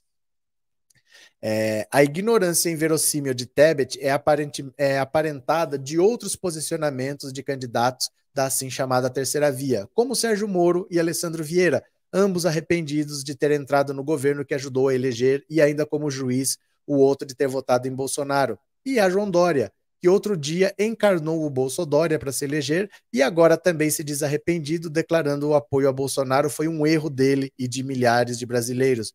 Ora, novamente, a comparação é descabida. Efêmero prefeito da maior cidade do país e candidato a governador do estado mais populoso, o agora pré-candidato presidencial, estabelece uma equiparação descabida ao se colocar junto a cidadãos comuns, reiterando o expediente covarde e cínico. Suas responsabilidades são outras, assim como a capacidade dele se exige de avaliar o cenário e indicar os caminhos. Ser Bolsonaro em dois mil e dezoito lhe serviu, agora não serve mais. É disso que se trata, para ele e para os demais arrependidos e surpresos da classe política. É isso, meu povo. É isso, basicamente, né? É isso. Se a Simone Tebet não foi capaz de imaginar que o Bolsonaro seria o pior presidente da história, sendo que ele nunca fez nada na vida, sendo que ele, ele fala, não é a gente que acha, é ele que fala que ele é ligado às milícias, que ele já tentou legalizar a atividade de milícia. Se ela não é capaz de ver isso, ela não serve para ser presidente da República, ela não deveria nem se candidatar. Ela não consegue ver o básico da política, então, por que que ela quer ser presidente da República, né? Cadê? Tá doendo muito, o tal mito virou mico, agora o gado quer pular fora. Obviamente, veio uma onda, deu para surfar. Aí o Dória foi lá e virou Bolsodória. Tanta gente surfou e agora estão arrependidos porque estão com vergonha, sabe que vai prejudicar falar que apoiaram o Bolsonaro. Não querem afundar junto com eles. Por isso que eu falo que esse pessoal vai abandonar o Bolsonaro. Ele tá achando que ele vai se reeleger, ele não vai ter nem apoio. Os apoios vão todos correr pro Lula, porque esse pessoal é oportunista. Eles só apoiaram, não é por gostar do Bolsonaro. Eles sempre souberam quem é Bolsonaro. Eles apoiavam porque interessava. Apenas isso, né? Tebet não sabia quanta inocência. Tadinha, professora Anivaldo. Eu fico com dó. Fico com pena, né? Edil, o pior cego é o que não quer ver. Bolsomínios não tem noção. São todos tapados. Uma pessoa que não deu certo no exército, nos casamentos e como deputado não fez nada. O que poderia esperar?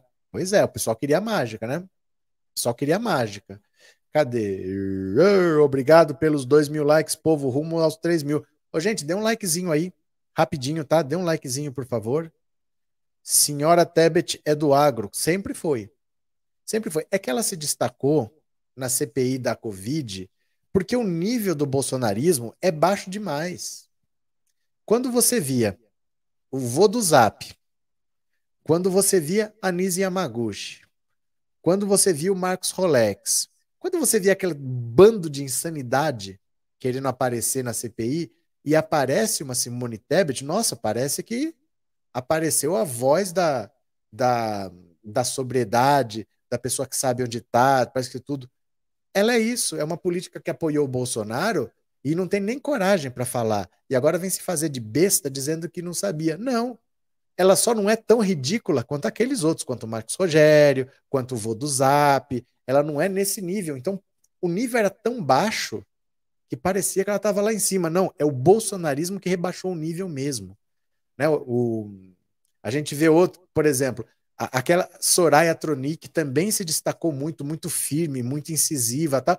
Bolsonarista até não poder mais também. É que o nível do bolsonarismo é muito baixo.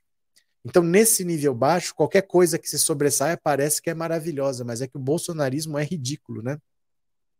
Edil, obrigado pelo super sticker e obrigado por ser membro do canal, viu? Obrigado pelo apoio, valeu mesmo, obrigado de coração, obrigado por, pela confiança. Deixa eu pegar aqui, ó. Deixa eu pegar agora, falar de Sérgio Moro. Tô abrindo aqui umas matérias, ó. Falar do Sérgio Moro. e falar do Suplicy, Eduardo Suplicy. É, Tebet votou contra a cassação do Aécio. O Bolsonaro é melhor presidente. Ninguém perguntou, Jackson. Vai passear. É, parabéns, ou é Lula, ou é retrocesso. E morte. Gente, nós não estamos na situação de escolher. A questão é essa, nós não estamos em situação de escolher. Só tem duas pessoas com voto. O resto não tem voto. Só tem voto nesse país hoje. Lula e Bolsonaro. Acabou, nós não estamos em situação de escolher. Ah, eu não quero esse vice. Ah, eu não quero não sei o quê. Não tem opção. Esses dois têm voto. Acabou. Acabou. O resto é conversa fiada. Só esses dois têm voto, né? Eu falava antes das eleições, esse povo estava elegendo uma quadrilha. Bolsonaro é perigoso porque ele é representante realmente de interesses do crime. Ele nunca defendeu estar ligado às milícias, né? Ele nunca defendeu isso, nunca escondeu estar ligado às milícias. Ai, não é fácil, viu, meu povo? Não é fácil, não. Cadê? Professor, tem um novo membro e você não viu. Você tem que falar quem, Emanuel? Porque será que eu não vi ou se você não viu quando eu vi? Porque eu procurei aqui, ó. Eu vi a Rose. Da Rose eu falei. Não falei, Rose? Você se tornou membro? Eu falei. Se não falei, eu falo agora. Obrigado, viu, Rose? Obrigado pelo apoio, pela confiança, mas pelo que eu saiba, eu falei. Então, Rose, bem-vinda. Obrigado de coração. Deixa eu mostrar mais uma matéria aqui para vocês, ó. Moro é aconselhado a ajustar discurso e popularizar imagem rumo a dois mil e vinte e dois. Que beleza! Que beleza! Olha que coisa ridícula. Vamos lá. A imagem ao lado foi captada no início do mês e ainda se constitui numa cena raríssima, ridícula. Sérgio Moro, o pré-candidato do Podemos a presidente da República, foi ao Recife lançar um livro e num encontro com apoiadores se deixou fotografar de calça jeans, mangas arregaçadas e um chapéu de sertanejo. Deixa eu diminuir aqui um pouco para caber a foto toda, ó. Olha. Olha aqui, deixa eu diminuir mais um pouco. Olha aqui. O Moro de calça jeans, mangas arregaçadas e chapéu de cangaceiro. Olha essa coisa ridícula aqui. Isso não é por acaso, tá? Então vamos lá. Quem conhece o ex-juiz sabe que esse tipo de performance não combina com o formalismo que a liturgia da magistratura exige e do qual ele ainda tem muita dificuldade de se afastar. Terceiro colocado nas pesquisas de intenção de voto, o ex-ministro da Justiça é considerado uma alternativa para atrair o voto daqueles que rejeitam o petista Lula, que hoje aparece na liderança, e o presidente Jair Bolsonaro, segundo colocado. Calcula-se que nove por cento dos eleitores, o que corresponde a treze milhões de brasileiros, se enquadrem nesse perfil. A consolidação do ex-juiz como favorito da chamada terceira via, porém, depende de outras variáveis. Há pouco mais de dez meses para as eleições, Sérgio Moro tem uma modesta estrutura partidária, não conta com nenhum grande palanque estadual consolidado e a articulação política em torno de sua candidatura ainda é incipiente. Nas últimas semanas, um novo fator se somou a essa lista de gargalos, a falta de capilaridade junto ao eleitor que, embora conheça o próprio Sérgio Moro e a Operação Lava Jato, está longe de considerar o combate à corrupção ou a defesa da prisão em segunda instância, duas das bandeiras do ex-juiz, como suas preocupações mais urgentes. Hoje, Moro, no melhor dos cenários, conta com onze por cento das intenções de voto. É um desempenho considerado relativamente satisfatório para quem nunca disputou uma eleição, tanto que União Brasil, o superpartido em formação a partir da fusão do P S L com o D E M, já deu sinal verde para que alguns de seus dirigentes iniciem uma aproximação tática com o ex-ministro. Historicamente, a legenda acumula uma enorme resistência a Moro, mas não tem candidato a presidente. Conta com uma imensa estrutura nacional e um fundo bilionário para ser usado na campanha, o que pode provocar o fenômeno dos opostos que se atraem. Essa aproximação, segundo dirigentes da, do União, também rendeu o seguinte diagnóstico. Se o objetivo é vencer a eleição, é preciso repaginar a figura de Sérgio Moro e agregar outros temas ao discurso dele. O partido contratou uma empresa que tem monitorado nas redes sociais as citações ao ex-ministro. Os primeiros resultados mostram que ele é visto como elitista e o discurso anticorrupção empolga menos do que temas como carestia e desemprego. A última pesquisa da Datafolha deu contornos ainda mais claros a essa constatação. O ex-magistrado, que atinge nove por cento das intenções de votos no levantamento, tem a imagem forjada essencialmente em dois temas: combate à corrupção e à violência, enquanto Lula é associado à defesa dos pobres, experiência, combate ao desemprego, e Bolsonaro, mesmo amargando níveis recordes de rejeição, ainda mantém uma persona vinculada à religião e aos valores tradicionais da família. Diante desse cenário, Moro tem sido aconselhado a remodelar a imagem, aproximar-se de políticos de viés mais popular e apontar sua plataforma de governo para os eleitores da classe C, D e E. Esses três movimentos, calculam as lideranças da União, já seriam suficientes para ele captar cerca de dez pontos percentuais nas intenções de voto. A questão é convencer o ex-juiz a mudar de imagem. Em uma reunião recente com o próprio Sérgio Moro, políticos do União sugeriram que ele incorpore desde já à sua agenda de pré-campanha aparições em estádios de futebol, visitas a redutos populares, como quadras de escola de samba, participações em vídeos com celebridades simpáticas a seu projeto presidencial. Um dos nomes aventados por articuladores do projeto morista de popularização foi o do cantor Gustavo Lima, que já reuniu onze milhões de seguidores em uma única live. O ex-ministro ouviu as sugestões, mas não disse nem que sim, nem que não. De timidez pétrea, Moro não se sente confortável em se travestir de popularesco, mas deu indicativos de que pode abrir determinadas exceções, como o chapéu de sertanejo do Recife. Nos últimos dias, o ex-ministro foi às redes sociais responder a ataques dos adversários, elevou o tom das críticas a Lula e Bolsonaro e aceitou até mesmo se envolver numa discussão sobre o preço de um tênis que usou.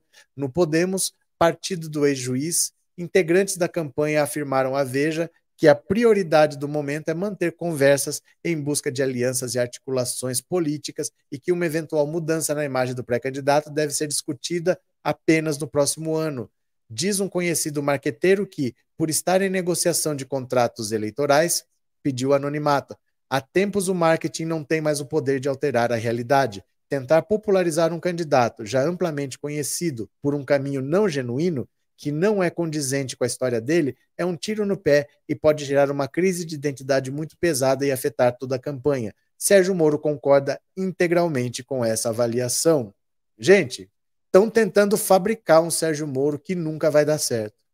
Isso não tem chance de dar certo. O povo já sabe quem ele é e não quer. O brasileiro não quer Sérgio Moro. Eles não querem um juiz que prendeu o candidato que ia vencer a última eleição e que depois foi exposto todos os crimes que ele cometeu, tudo foi anulado, ele foi ser ministro do Bolsonaro, saiu atacando o Bolsonaro também. E o povo não quer Sérgio Moro. Você sabe, assim, olha o que eu vou falar. Imagina que um cachorro ali, não é a Teca, porque a Teca é educada, mas um cachorro foi ali e fez um cocôzinho no meio da sala. Vai chegar a visita. O que, que você tem que fazer? Você tem que limpar aquilo ali, jogar fora, lavar, passar pano. Não adianta enfeitar, não adianta você colocar uma corzinha colorida em volta, não adianta você jogar perfume, não adianta você colocar umas folhas bonitinhas, não adianta você querer embelezar uma coisa que ninguém quer. O eleitorado brasileiro não quer o Sérgio Moro e ponto. Esse discurso dele não responde ao que o povo quer. O povo está comendo osso, ele está falando de prisão após segunda instância. Sabe, tem gente hoje, talvez, que se for preso ia ter o que comer. E o cara tá solto, tá comendo osso. O cara não quer saber de prisão após segunda instância. Ele quer trabalho, ele quer dignidade, ele quer ser respeitado como cidadão, ele quer ter uma vida digna. E o cara tá falando em excludente de ilicitude, pacote anticrime, sabe?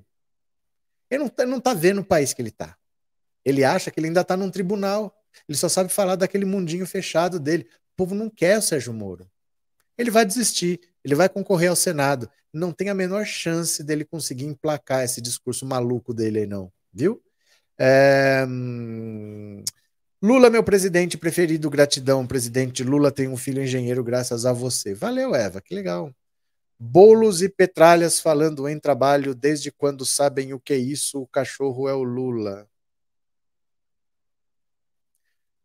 Alexandre Boscariol. Lauri Nascimento, força, vai passar essa chuva, essa enchente em Itabuna. Valeu, valeu. Bolsonaro e Moro são iguais, falou a esposa do Moro, Rosângela Moro, falou que se arrependeu de votar no Bolsonaro, ela rica falou isso, imagina as pessoas pobres, Maria Verônica. Já fabricaram um Bolsonaro conservador, agora estão querendo fazer um Moro popular. Você acha que isso vai dar certo? É fácil mentir para a pessoa que está de barriga cheia, para a pessoa que está fazendo fome, não tem mentira que enche esse prato não, gente, né? Cadê? Marreco criminoso e ridículo. É, Maria da Guia, quando o Marreco de Maringá veio aqui no Rio de Janeiro, deu entrevista na Rádio Tupi, só falou de combate à corrupção. Não é que não seja importante, mas tem coisas que são importantes e tem coisas que são urgentes. Por isso que você tem que estabelecer prioridade. Não é uma prioridade do povo. Ele está querendo, é como se fosse assim. É, é importante você ter uma, uma van para transportar estudante? É importante. Mas acabou de ter um incêndio, tem gente ali acidentada, machucada. Você precisa de uma ambulância. Nessa situação que você precisa de uma ambulância, não importa se o transporte de estudantes é importante ou não. Qual que é a nossa urgência? Deixa a gente resolver aqui, depois a gente vê o transporte de estudantes. Não é porque não é importante, é porque o urgente é outra coisa. E o Sérgio Moro está falando de um discurso para gente que está comendo osso. Sabe, é uma desconexão com a realidade. Ele não sabe em que país que ele vive, né?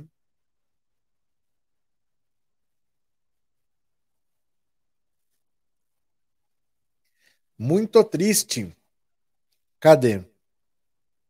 Professor, estou com receio que o vice do Lula dê um golpe e assuma a presidência. E o que, que eu vou fazer com o seu receio? Né? O que, que eu posso fazer? Gente, o medo é natural do ser humano. Eu também tenho medo. Se eu estiver no vigésimo andar de um prédio, nem é tão alto, é um vigésimo andar. Mas se eu chegar na beirada para baixo, olhar para baixo, também vou ter medo, vai me dar um frio na barriga. Mas eu sei que eu estou seguro. Então o importante não é você querer não ter medo. Se você quiser não ter receio, ter medo, ter receio é natural do ser humano. A gente sempre vai ter medo. Se o avião tiver para pousar e ele fizer um movimento brusco, você vai ter medo, é natural. Só que você tem que olhar para os fatos. Você tem que olhar para a realidade. Por que você está com medo? Por quê? Ah, o Temer conspirou? Foi o Temer mesmo? Você tem certeza? Eu vou mostrar de novo aqui para vocês. Ó. É sempre importante, quando alguém fale, para a gente aclarar isso aqui. Conversa do Romero Jucá, de dois mil e quinze. Eu quero que você preste atenção. Vamos ouvir juntos. É ligação telefônica. Está escrito. No começo não dá para entender, mas depois dá para entender e está escrito. Vamos ler juntos. Olha. Como é que a gente pode ajudar? Me conta a maneira aí, tem que ser político. Meu gabinete da solução que eles vão. A política, como é a política? Tem que resolver essa porra, tem que mudar o governo para poder estancar essa família. Rapaz, a solução mais fácil era botar o Michel. Mas a filha só o Renan que está contra essa porra. Um acordo. Ele não gosta com o Michel, porque o Michel é Eduardo Cunha. Não esqueça da Cunha, da Cunha tá morto, porra. Não, é um acordo. Botar o Michel, um grande acordo nacional. Com o Supremo, com tudo, fazendo todo mundo, e parava tudo. É. E aí delimitar onde tá, pronto, parava tudo.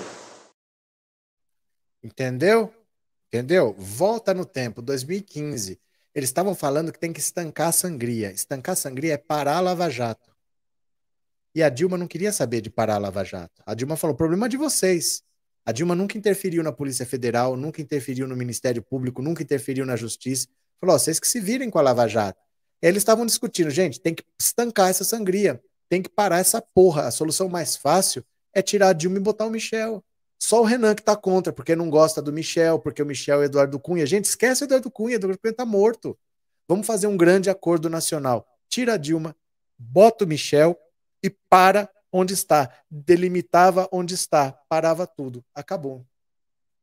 Houve um grande acordo nacional, não foi o Michel que conspirou, não foi o Michel Temer que conspirou, ele se aproveitou de uma oportunidade, mas interessava para todo mundo tirar uma presidenta que não quis salvar o pescoço de políticos corruptos. Se ela faz um acordo, do mesmo jeito que o Bolsonaro fez, Bolsonaro não está dando para o Centrão o dinheiro que o Centrão quer? Ela tinha terminado o mandato dela. Não seja ingênuo de achar que o vice derrubou a Dilma. Era só a Dilma ter feito o acordo que com vice sem vice ela não tinha caído.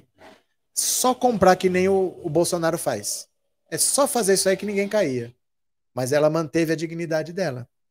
Entendeu? Não tem essa. No primeiro mandato... Por que que no primeiro mandato ele não conspirou, então? Vamos amadurecer um pouco.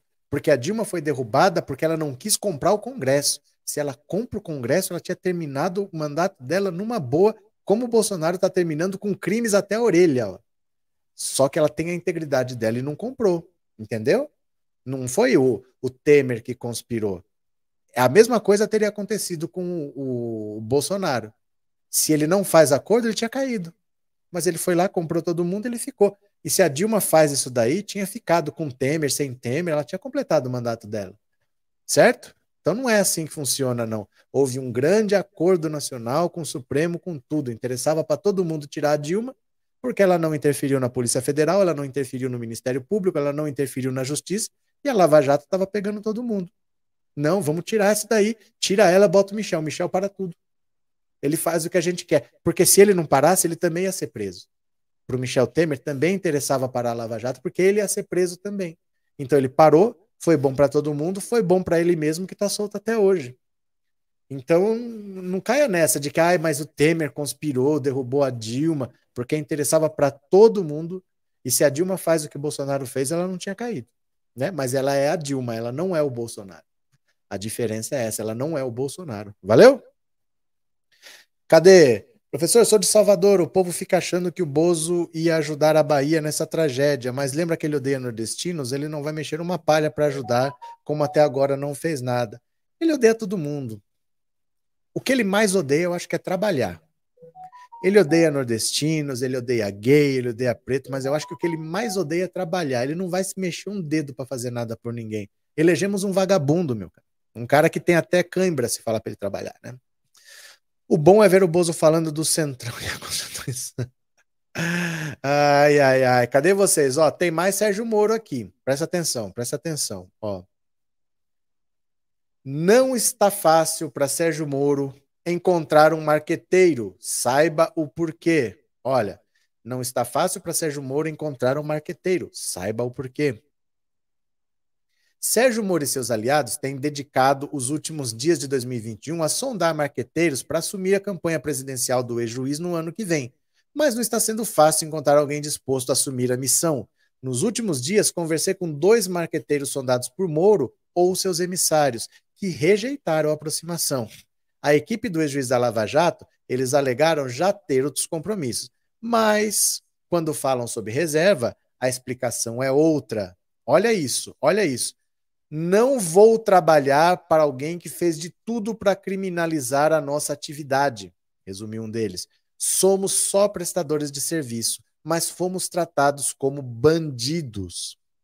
Ao investigar e denunciar pagamento de propina em forma de caixa dois de campanha, entre outros crimes, a Lava Jato atingiu em cheio marqueteiros como João Santana e Renato Pereira, hoje de volta à política. Santana e a mulher Mônica Moura, que comandaram as campanhas presidenciais de Lula e Dilma, fizeram delação premiada, confessando ter recebido dinheiro da Odebrecht no Caixa dois, mas a condenação foi anulada no início de dezembro pelo S T J, que declarou a Justiça Federal incompetente para julgar crimes eleitorais. Renato Pereira, que trabalhou para Sérgio Cabral e Eduardo Paes, não chegou a ser preso, mas fez delação premiada, também confessando ter recebido dinheiro de Caixa dois de fornecedores governamentais. Hoje, Santana trabalha para Ciro e Pereira para Marcelo Freixo. Já Moro tem sido assessorado por Fernando Vieira, que trabalha para o Podemos e já atendeu a diversos partidos e campanhas regionais, mas nunca fez uma campanha presidencial. A falta dessa experiência no currículo tem sido a justificativa dos aliados de Moro para a procura de um nome de um novo profissional. Mas, se vigorar o estado de espírito dos primeiros consultados, o ex-juiz terá que se conformar com os marqueteiros mais jovens, sem experiência e também sem traumas da Lava Jato. Olha o que, que aconteceu. Quando a Lava Jato investigava, é, por exemplo, investiguei um político, eu vou investigar o Lula. O que, que eles diziam? O partido tem caixa dois, tem um dinheiro que não está contabilizado e esse dinheiro foi usado para pagar um marqueteiro. Então, esse cara, profissional do marketing que trabalhou na campanha, recebeu um dinheiro que é ilegal. Vamos tentar entender. Em princípio, se eu vou prestar serviço para você, vamos dizer assim, você me contrata. Eu vou na sua casa para consertar o seu telhado. Eu vou lá, conserto o seu telhado, cobro mil reais, você me paga. Beleza, eu vou para casa. Aí depois a polícia vem atrás de mim e fala, ó, aquele dinheiro é dinheiro não sei das quantas, é dinheiro de, de corrupção, de qualquer coisa. Mas será que eu sei? Porque eu prestei um serviço para você. E você me pagou com um dinheiro que era sujo, mas como é que eu sei? Será que eu tenho que pedir a declaração de renda para ver se o cara tem aquele dinheiro para me pagar, se o dinheiro é lícito? Então, o que, que os marqueteiros estão reclamando? Que eles não vão trabalhar com o Sérgio Moro porque ele perseguiu todo mundo que prestou serviço para os políticos e tratou todo mundo como bandido, só porque eles receberam dinheiro dos partidos, dizendo que aquele dinheiro era ilegal e que eles tinham que todos que ser presos. Mas se você é um prestador de serviço, é uma situação delicada, né? Porque você prestou um serviço e recebeu um dinheiro. Se aquele dinheiro veio de uma origem que você não sabe, será que a pessoa que presta serviço tem como saber? Mas ele perseguiu muita gente. Do mesmo jeito que ele perseguiu os políticos, ele foi ver o dinheiro da campanha e foi atrás de todo mundo que trabalhou nas campanhas. Então hoje ele não acha ninguém que trabalhe com político que queira trabalhar para ele. Esse é que está sendo o drama do Sérgio Moro. Ele precisa mudar a imagem dele, repaginar. Ele precisa de alguém experiente, porque ele é um cara visto como elitista, não como uma pessoa popular, só que ele não acha ninguém para trabalhar com ele, porque todo mundo que trabalha nessa área, ele perseguiu. Todo mundo ele tratou como bandido quando ele estava na Lava Jato. E é isso que eu estou falando para vocês. O Sérgio Moro ele não vai achar apoios. Os políticos que poderiam fazer alianças com o Podemos foram todos perseguidos pelo Sérgio Moro. Ninguém vai querer subir no palanque com ele. Nem marqueteiro está querendo trabalhar com ele porque ele perseguiu todos na Lava Jato. Então a situação dele é de cada vez mais isolamento. Ele está cada vez mais isolado, né? Ele não vai ser candidato, gente. Não vai ser candidato. Moro é um forte candidato para dois mil e vinte e dois e para Papuda, disse o Hélio. É, Moro de pena, preso. Valeu. Quem mais está aqui? Não é possível, só pode estar tudo aparelhado. A Dilma, em comparação com o que se vê, é uma pedalada em velocípede. Não, a Dilma não fez nada. A Dilma não fez nada. A Dilma foi tirada porque ela não fez acordo. Bolsonaro fez acordo, ele não sai. É assim que funciona. Todo presidente sofre pedido de impeachment, porque qualquer cidadão pode fazer um pedido de impeachment. Você pode fazer um pedido de impeachment, até sem ter advogado. Todos os presidentes têm. Mas na história do Brasil, quem tinha o Congresso ficou. Quem não tinha o Congresso saiu. Independente de ser culpado, de ser inocente, de ter crimes, isso não faz a menor diferença. Fica quem tem o Congresso na mão. E cai quem não tem o Congresso na mão. A Dilma não quis negociar para ter o Congresso na mão, ela saiu. E o Bolsonaro, com crime, sem crime, ele comprou o Centrão e ele não sai. O Arthur Lira falou que não aceita pedido de impeachment e ponto. Né? É assim que funciona. É... Perseguiu os marqueteiros e chamou essa classe de bandidos. Que é o que é o que? É, agora ele não acha quem trabalhar para ele. Agora ele não acha quem trabalha para ele, né? Tem que boicotar esse bandido, juiz ladrão, até os trabalhadores da construção pesada. Tá certo. Ele vai achar resistência em todos os setores que ele for. Em todos os setores ele vai achar resistência. Porque ele perseguiu muita gente, né? Ele não é uma pessoa assim que simplesmente fez o trabalho dele. Perseguiu muita gente porque ele se sentiu poderoso. Ele se sentiu que ele podia tudo. E se envolvesse o Lula, melhor ainda, né? Ele perseguiu muita gente. Agora mais uma aqui para vocês, ó. Suplicy se encontra com Alckmin. Afinidades na luta pela erradicação da pobreza. Olha, o ex-senador e atual vereador pela cidade de São Paulo, Eduardo Suplicy, revelou por meio de suas redes sociais que se encontrou com o ex-governador de São Paulo, Geraldo Alckmin, que é cotado para ser vice na chapa presidencial de Lula. Tomei um café hoje à tarde com Geraldo Alckmin, a convite de Fernando Guimarães, coordenador do Direitos Já, Fórum pela Democracia. No encontro de mais de duas horas, relatei o projeto de renda básica de cidadania e como ele pode contribuir para um Brasil mais justo e fraterno, revelou Suplicy. Suplicy também afirmou que a conversa foi amigável e que ele e Alckmin encontraram afinidades na busca pela erradicação da pobreza no Brasil. Foi uma conversa amigável em que já encontramos afinidades na busca por mais igualdade e na luta pela erradicação da pobreza no país. Por fim, Eduardo Suplicy conta que presenteou o ex-governador de São Paulo com o livro Renda Básica e Um jeito de fazer política, seu livro de memórias. Olha a foto aqui, né?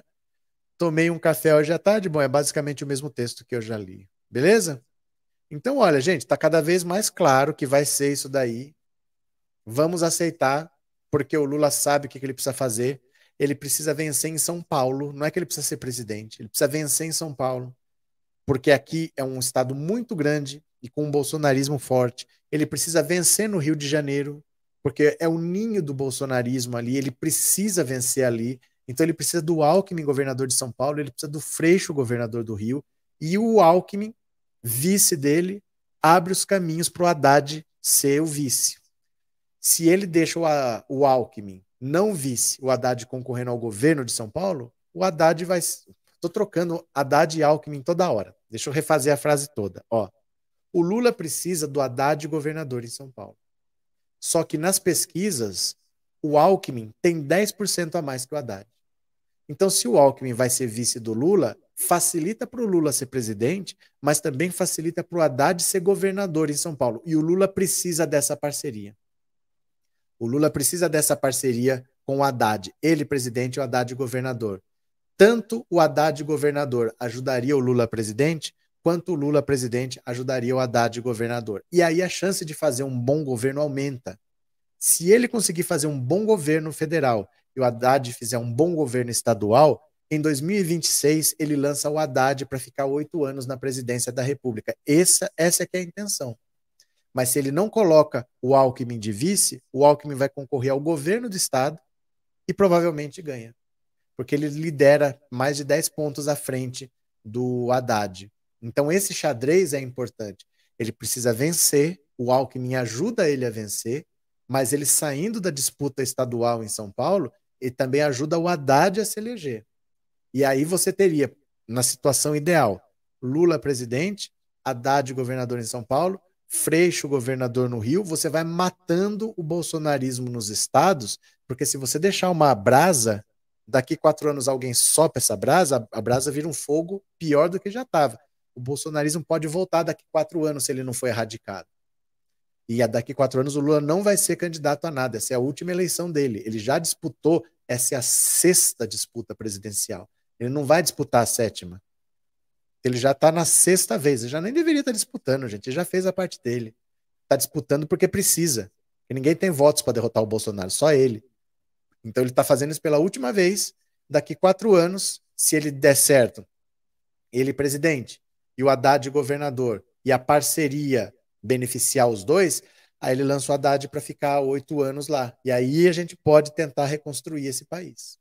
Aí dá para pensar em reconstruir esse país. Em quatro anos é um trabalho que vai começar, mas os frutos só virão depois. A gente precisa de um período maior para construir alguma coisa que fique, né?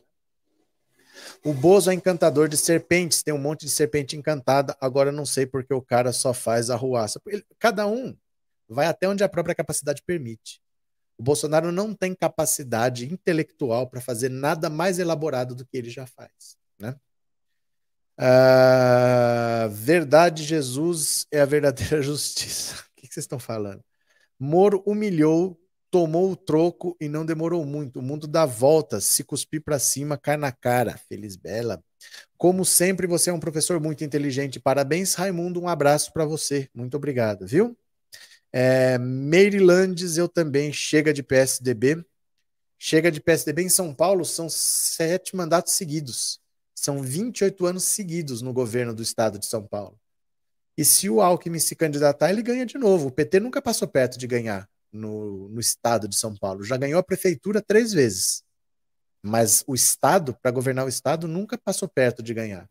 Então seria a chance de quebrar essa sequência, né? E o, o Alckmin sendo vice do Lula facilita muito para o Haddad. Facilita muito. Porque aí ele pula de vinte para trinta, só que num eventual segundo turno, ele tem os dez do Boulos, né? Que o Boulos tem uns dez hoje. Então ele já estaria bem próximo de vencer a eleição no segundo turno. Mas precisaria o Alckmin não disputar, porque se ele disputar, ele tem bastante chance de ganhar, né? Com o estrago de Bolsonaro, quatro anos é muito pouco para começar a melhorar. É, porque você vai demolir uma casa, você pode demolir em um dia, mas você não constrói uma casa em um dia. Não acha que quatro anos de destruição Você vai, em quatro anos, vai reconstruir. Não é assim. Muito difícil reconstruir. Né? Muito difícil. Demora, dá trabalho, né? É... Sai daí. Não sei porque o YouTube me recomenda isso. Porque são as coisas que você clica, seu tonto. Eu gosto de xingar gente tonta. São as coisas que você clica. O YouTube se baseia nos seus cliques para te recomendar. Você gosta disso, você só não dá o braço a torcer. Né? Você só não dá o braço a torcer que você gosta, que você ama isso daqui. É por isso que o YouTube te recomenda. Né? Porque você gosta. Fica aí que vai ser bom para você. É, o Bozo gost... gostar de serpente me lembra que ele sabe onde colocar a serpente junto com o Aristides. Bruno, isso foi uma piada? Saiu pela culatra o tiro do Moro contra Lula. Hoje ele não é nada. Hoje ele não é nada. Ele nunca foi nada. Só que ele era um nada em evidência, né? E agora ele é um nada que perdeu o holofote. Ele, o holofote dele, quem deu foi o Lula. Por isso que ele mentiu. Por isso que eles mentiram.